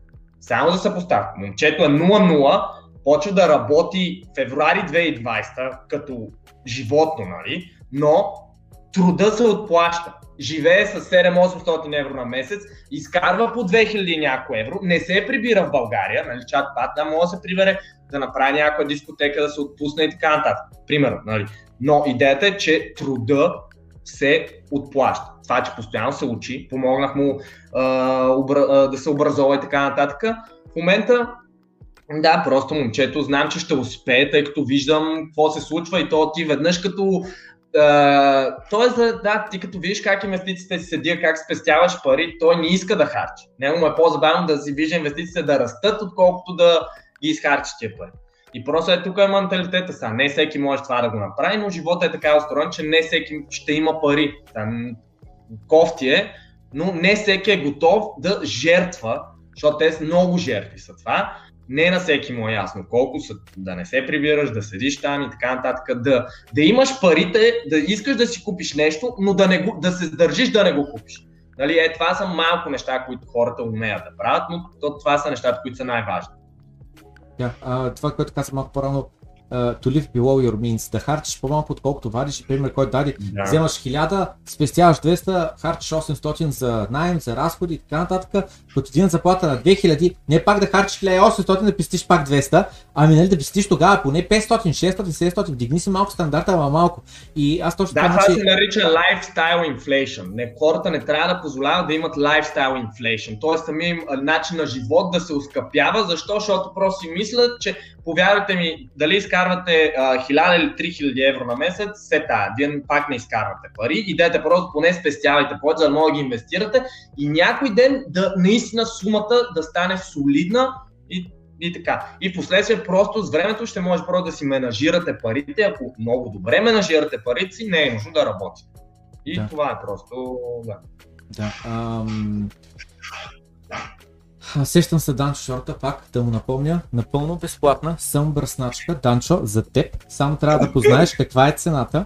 И тук зад мен, извиняй, ползвам ти таковата декоративната възглавничка, но ако познаеш колко струва тази декоративна възглавничка, ще ти изпратя по почтата напълно безплатно за тебе, Данчо.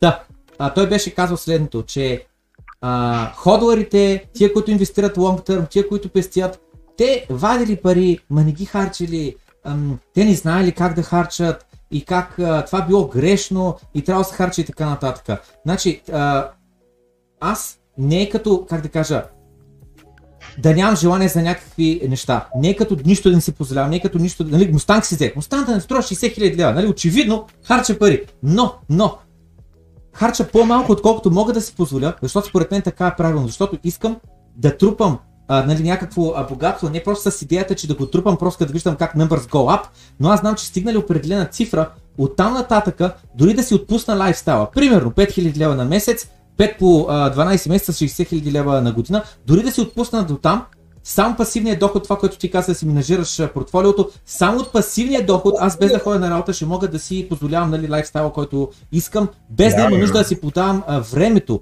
на някоя компания да ходя някъде на работа или пък да си отварям собствена фирма, където много хора си мислят, че искат собствен бизнес, но те не осъзнават, че да имаш собствен бизнес означава два пъти повече да работиш, а не да не работиш. Трябва да имаш много добре развит бизнес, който ти трябва да го развиеш, за да можеш да стигнеш до момента, в който вече отпускаш педала на гъста, отпускаш се и по инерция вече го оставаш да работи. Да, съгласен. И така, ами финализиращи думи тогава 4 минутки ни остава до итерийския, казахме, че е хард стоп.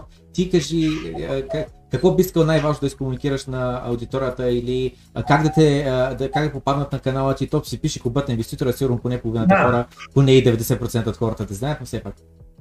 А, ми да, това е просто хората да не спират да се образуват. Съвета ми е да не гледат само мене, а, да гледат много други неща. Даже с а, много добре ще да гледат други места и после да, да погледат моите видеа, тъй като още по-могат да оценят това, което аз правя.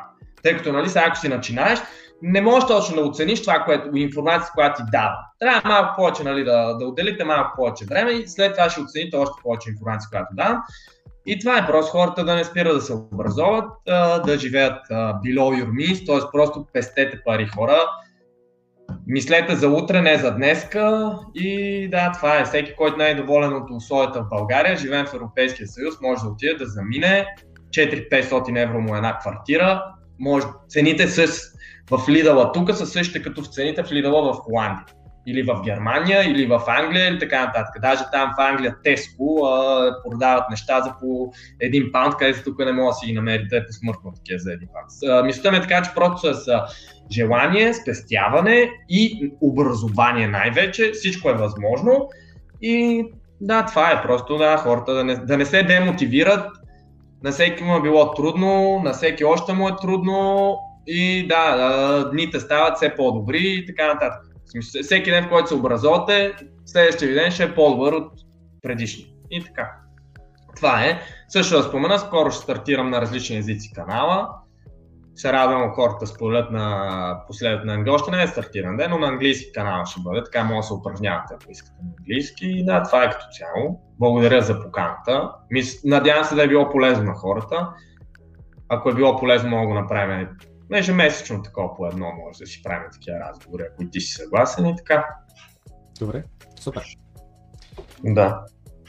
Ами, а, останаха 200 на героя, които изгледаха а, до края, въпреки всичките прекъсвания. Много съжалявам, а, просто Данчо трябва една благотворителна а, кампания да направи. Той нали, от басовете иска да ги дарява парите. Та една благотворителна кампания, Данчо, тук да плащаш интернет, ако може по-хубав интернет да прекараш, много сме ти благодарни, защото знаем, че ти си така по благотворителността. Та шегата на страна, извинявам се наистина за техническите проблеми. Просто а, а, знам, че интернета тук прави проблеми и заради бях подготвил телефона да шервам там а, а, интернета. За първи път имам проблеми при шерването на интернета от телефона да такова, да, как да кажа, да има проблеми, прикольно 3G винаги се работи. Но както и да е, гледан имаше 4 прекъсвания през целия подкаст, като първото беше чак на 1 час и нещо, така че до тогава беше без прекъсване. Да. Благодаря ти за отделеното време. Рано се, че много ти е харесва, чак до там, че да кажеш, трябва да бъде ежемесечно. А, приемам а, а, идеята а, с а, отворени обятия, така че ще го измислим а, другия месец да направим още един а, разговор. И така, ами чао на всички, весели празници. А, прекарайте време. Да, и в момента е страхотно времето за а, разходки навънка, пече слънце, в същото време и, а, как да кажа, нали, предполагам, че повечето хора са с, с техните семейства, така че а, ще ви оставим и ще се видим отново а, утре в Добро открит. Да. Чао от мен. Чао, чао на всички и до нови срещи. Чао, чао. Чао.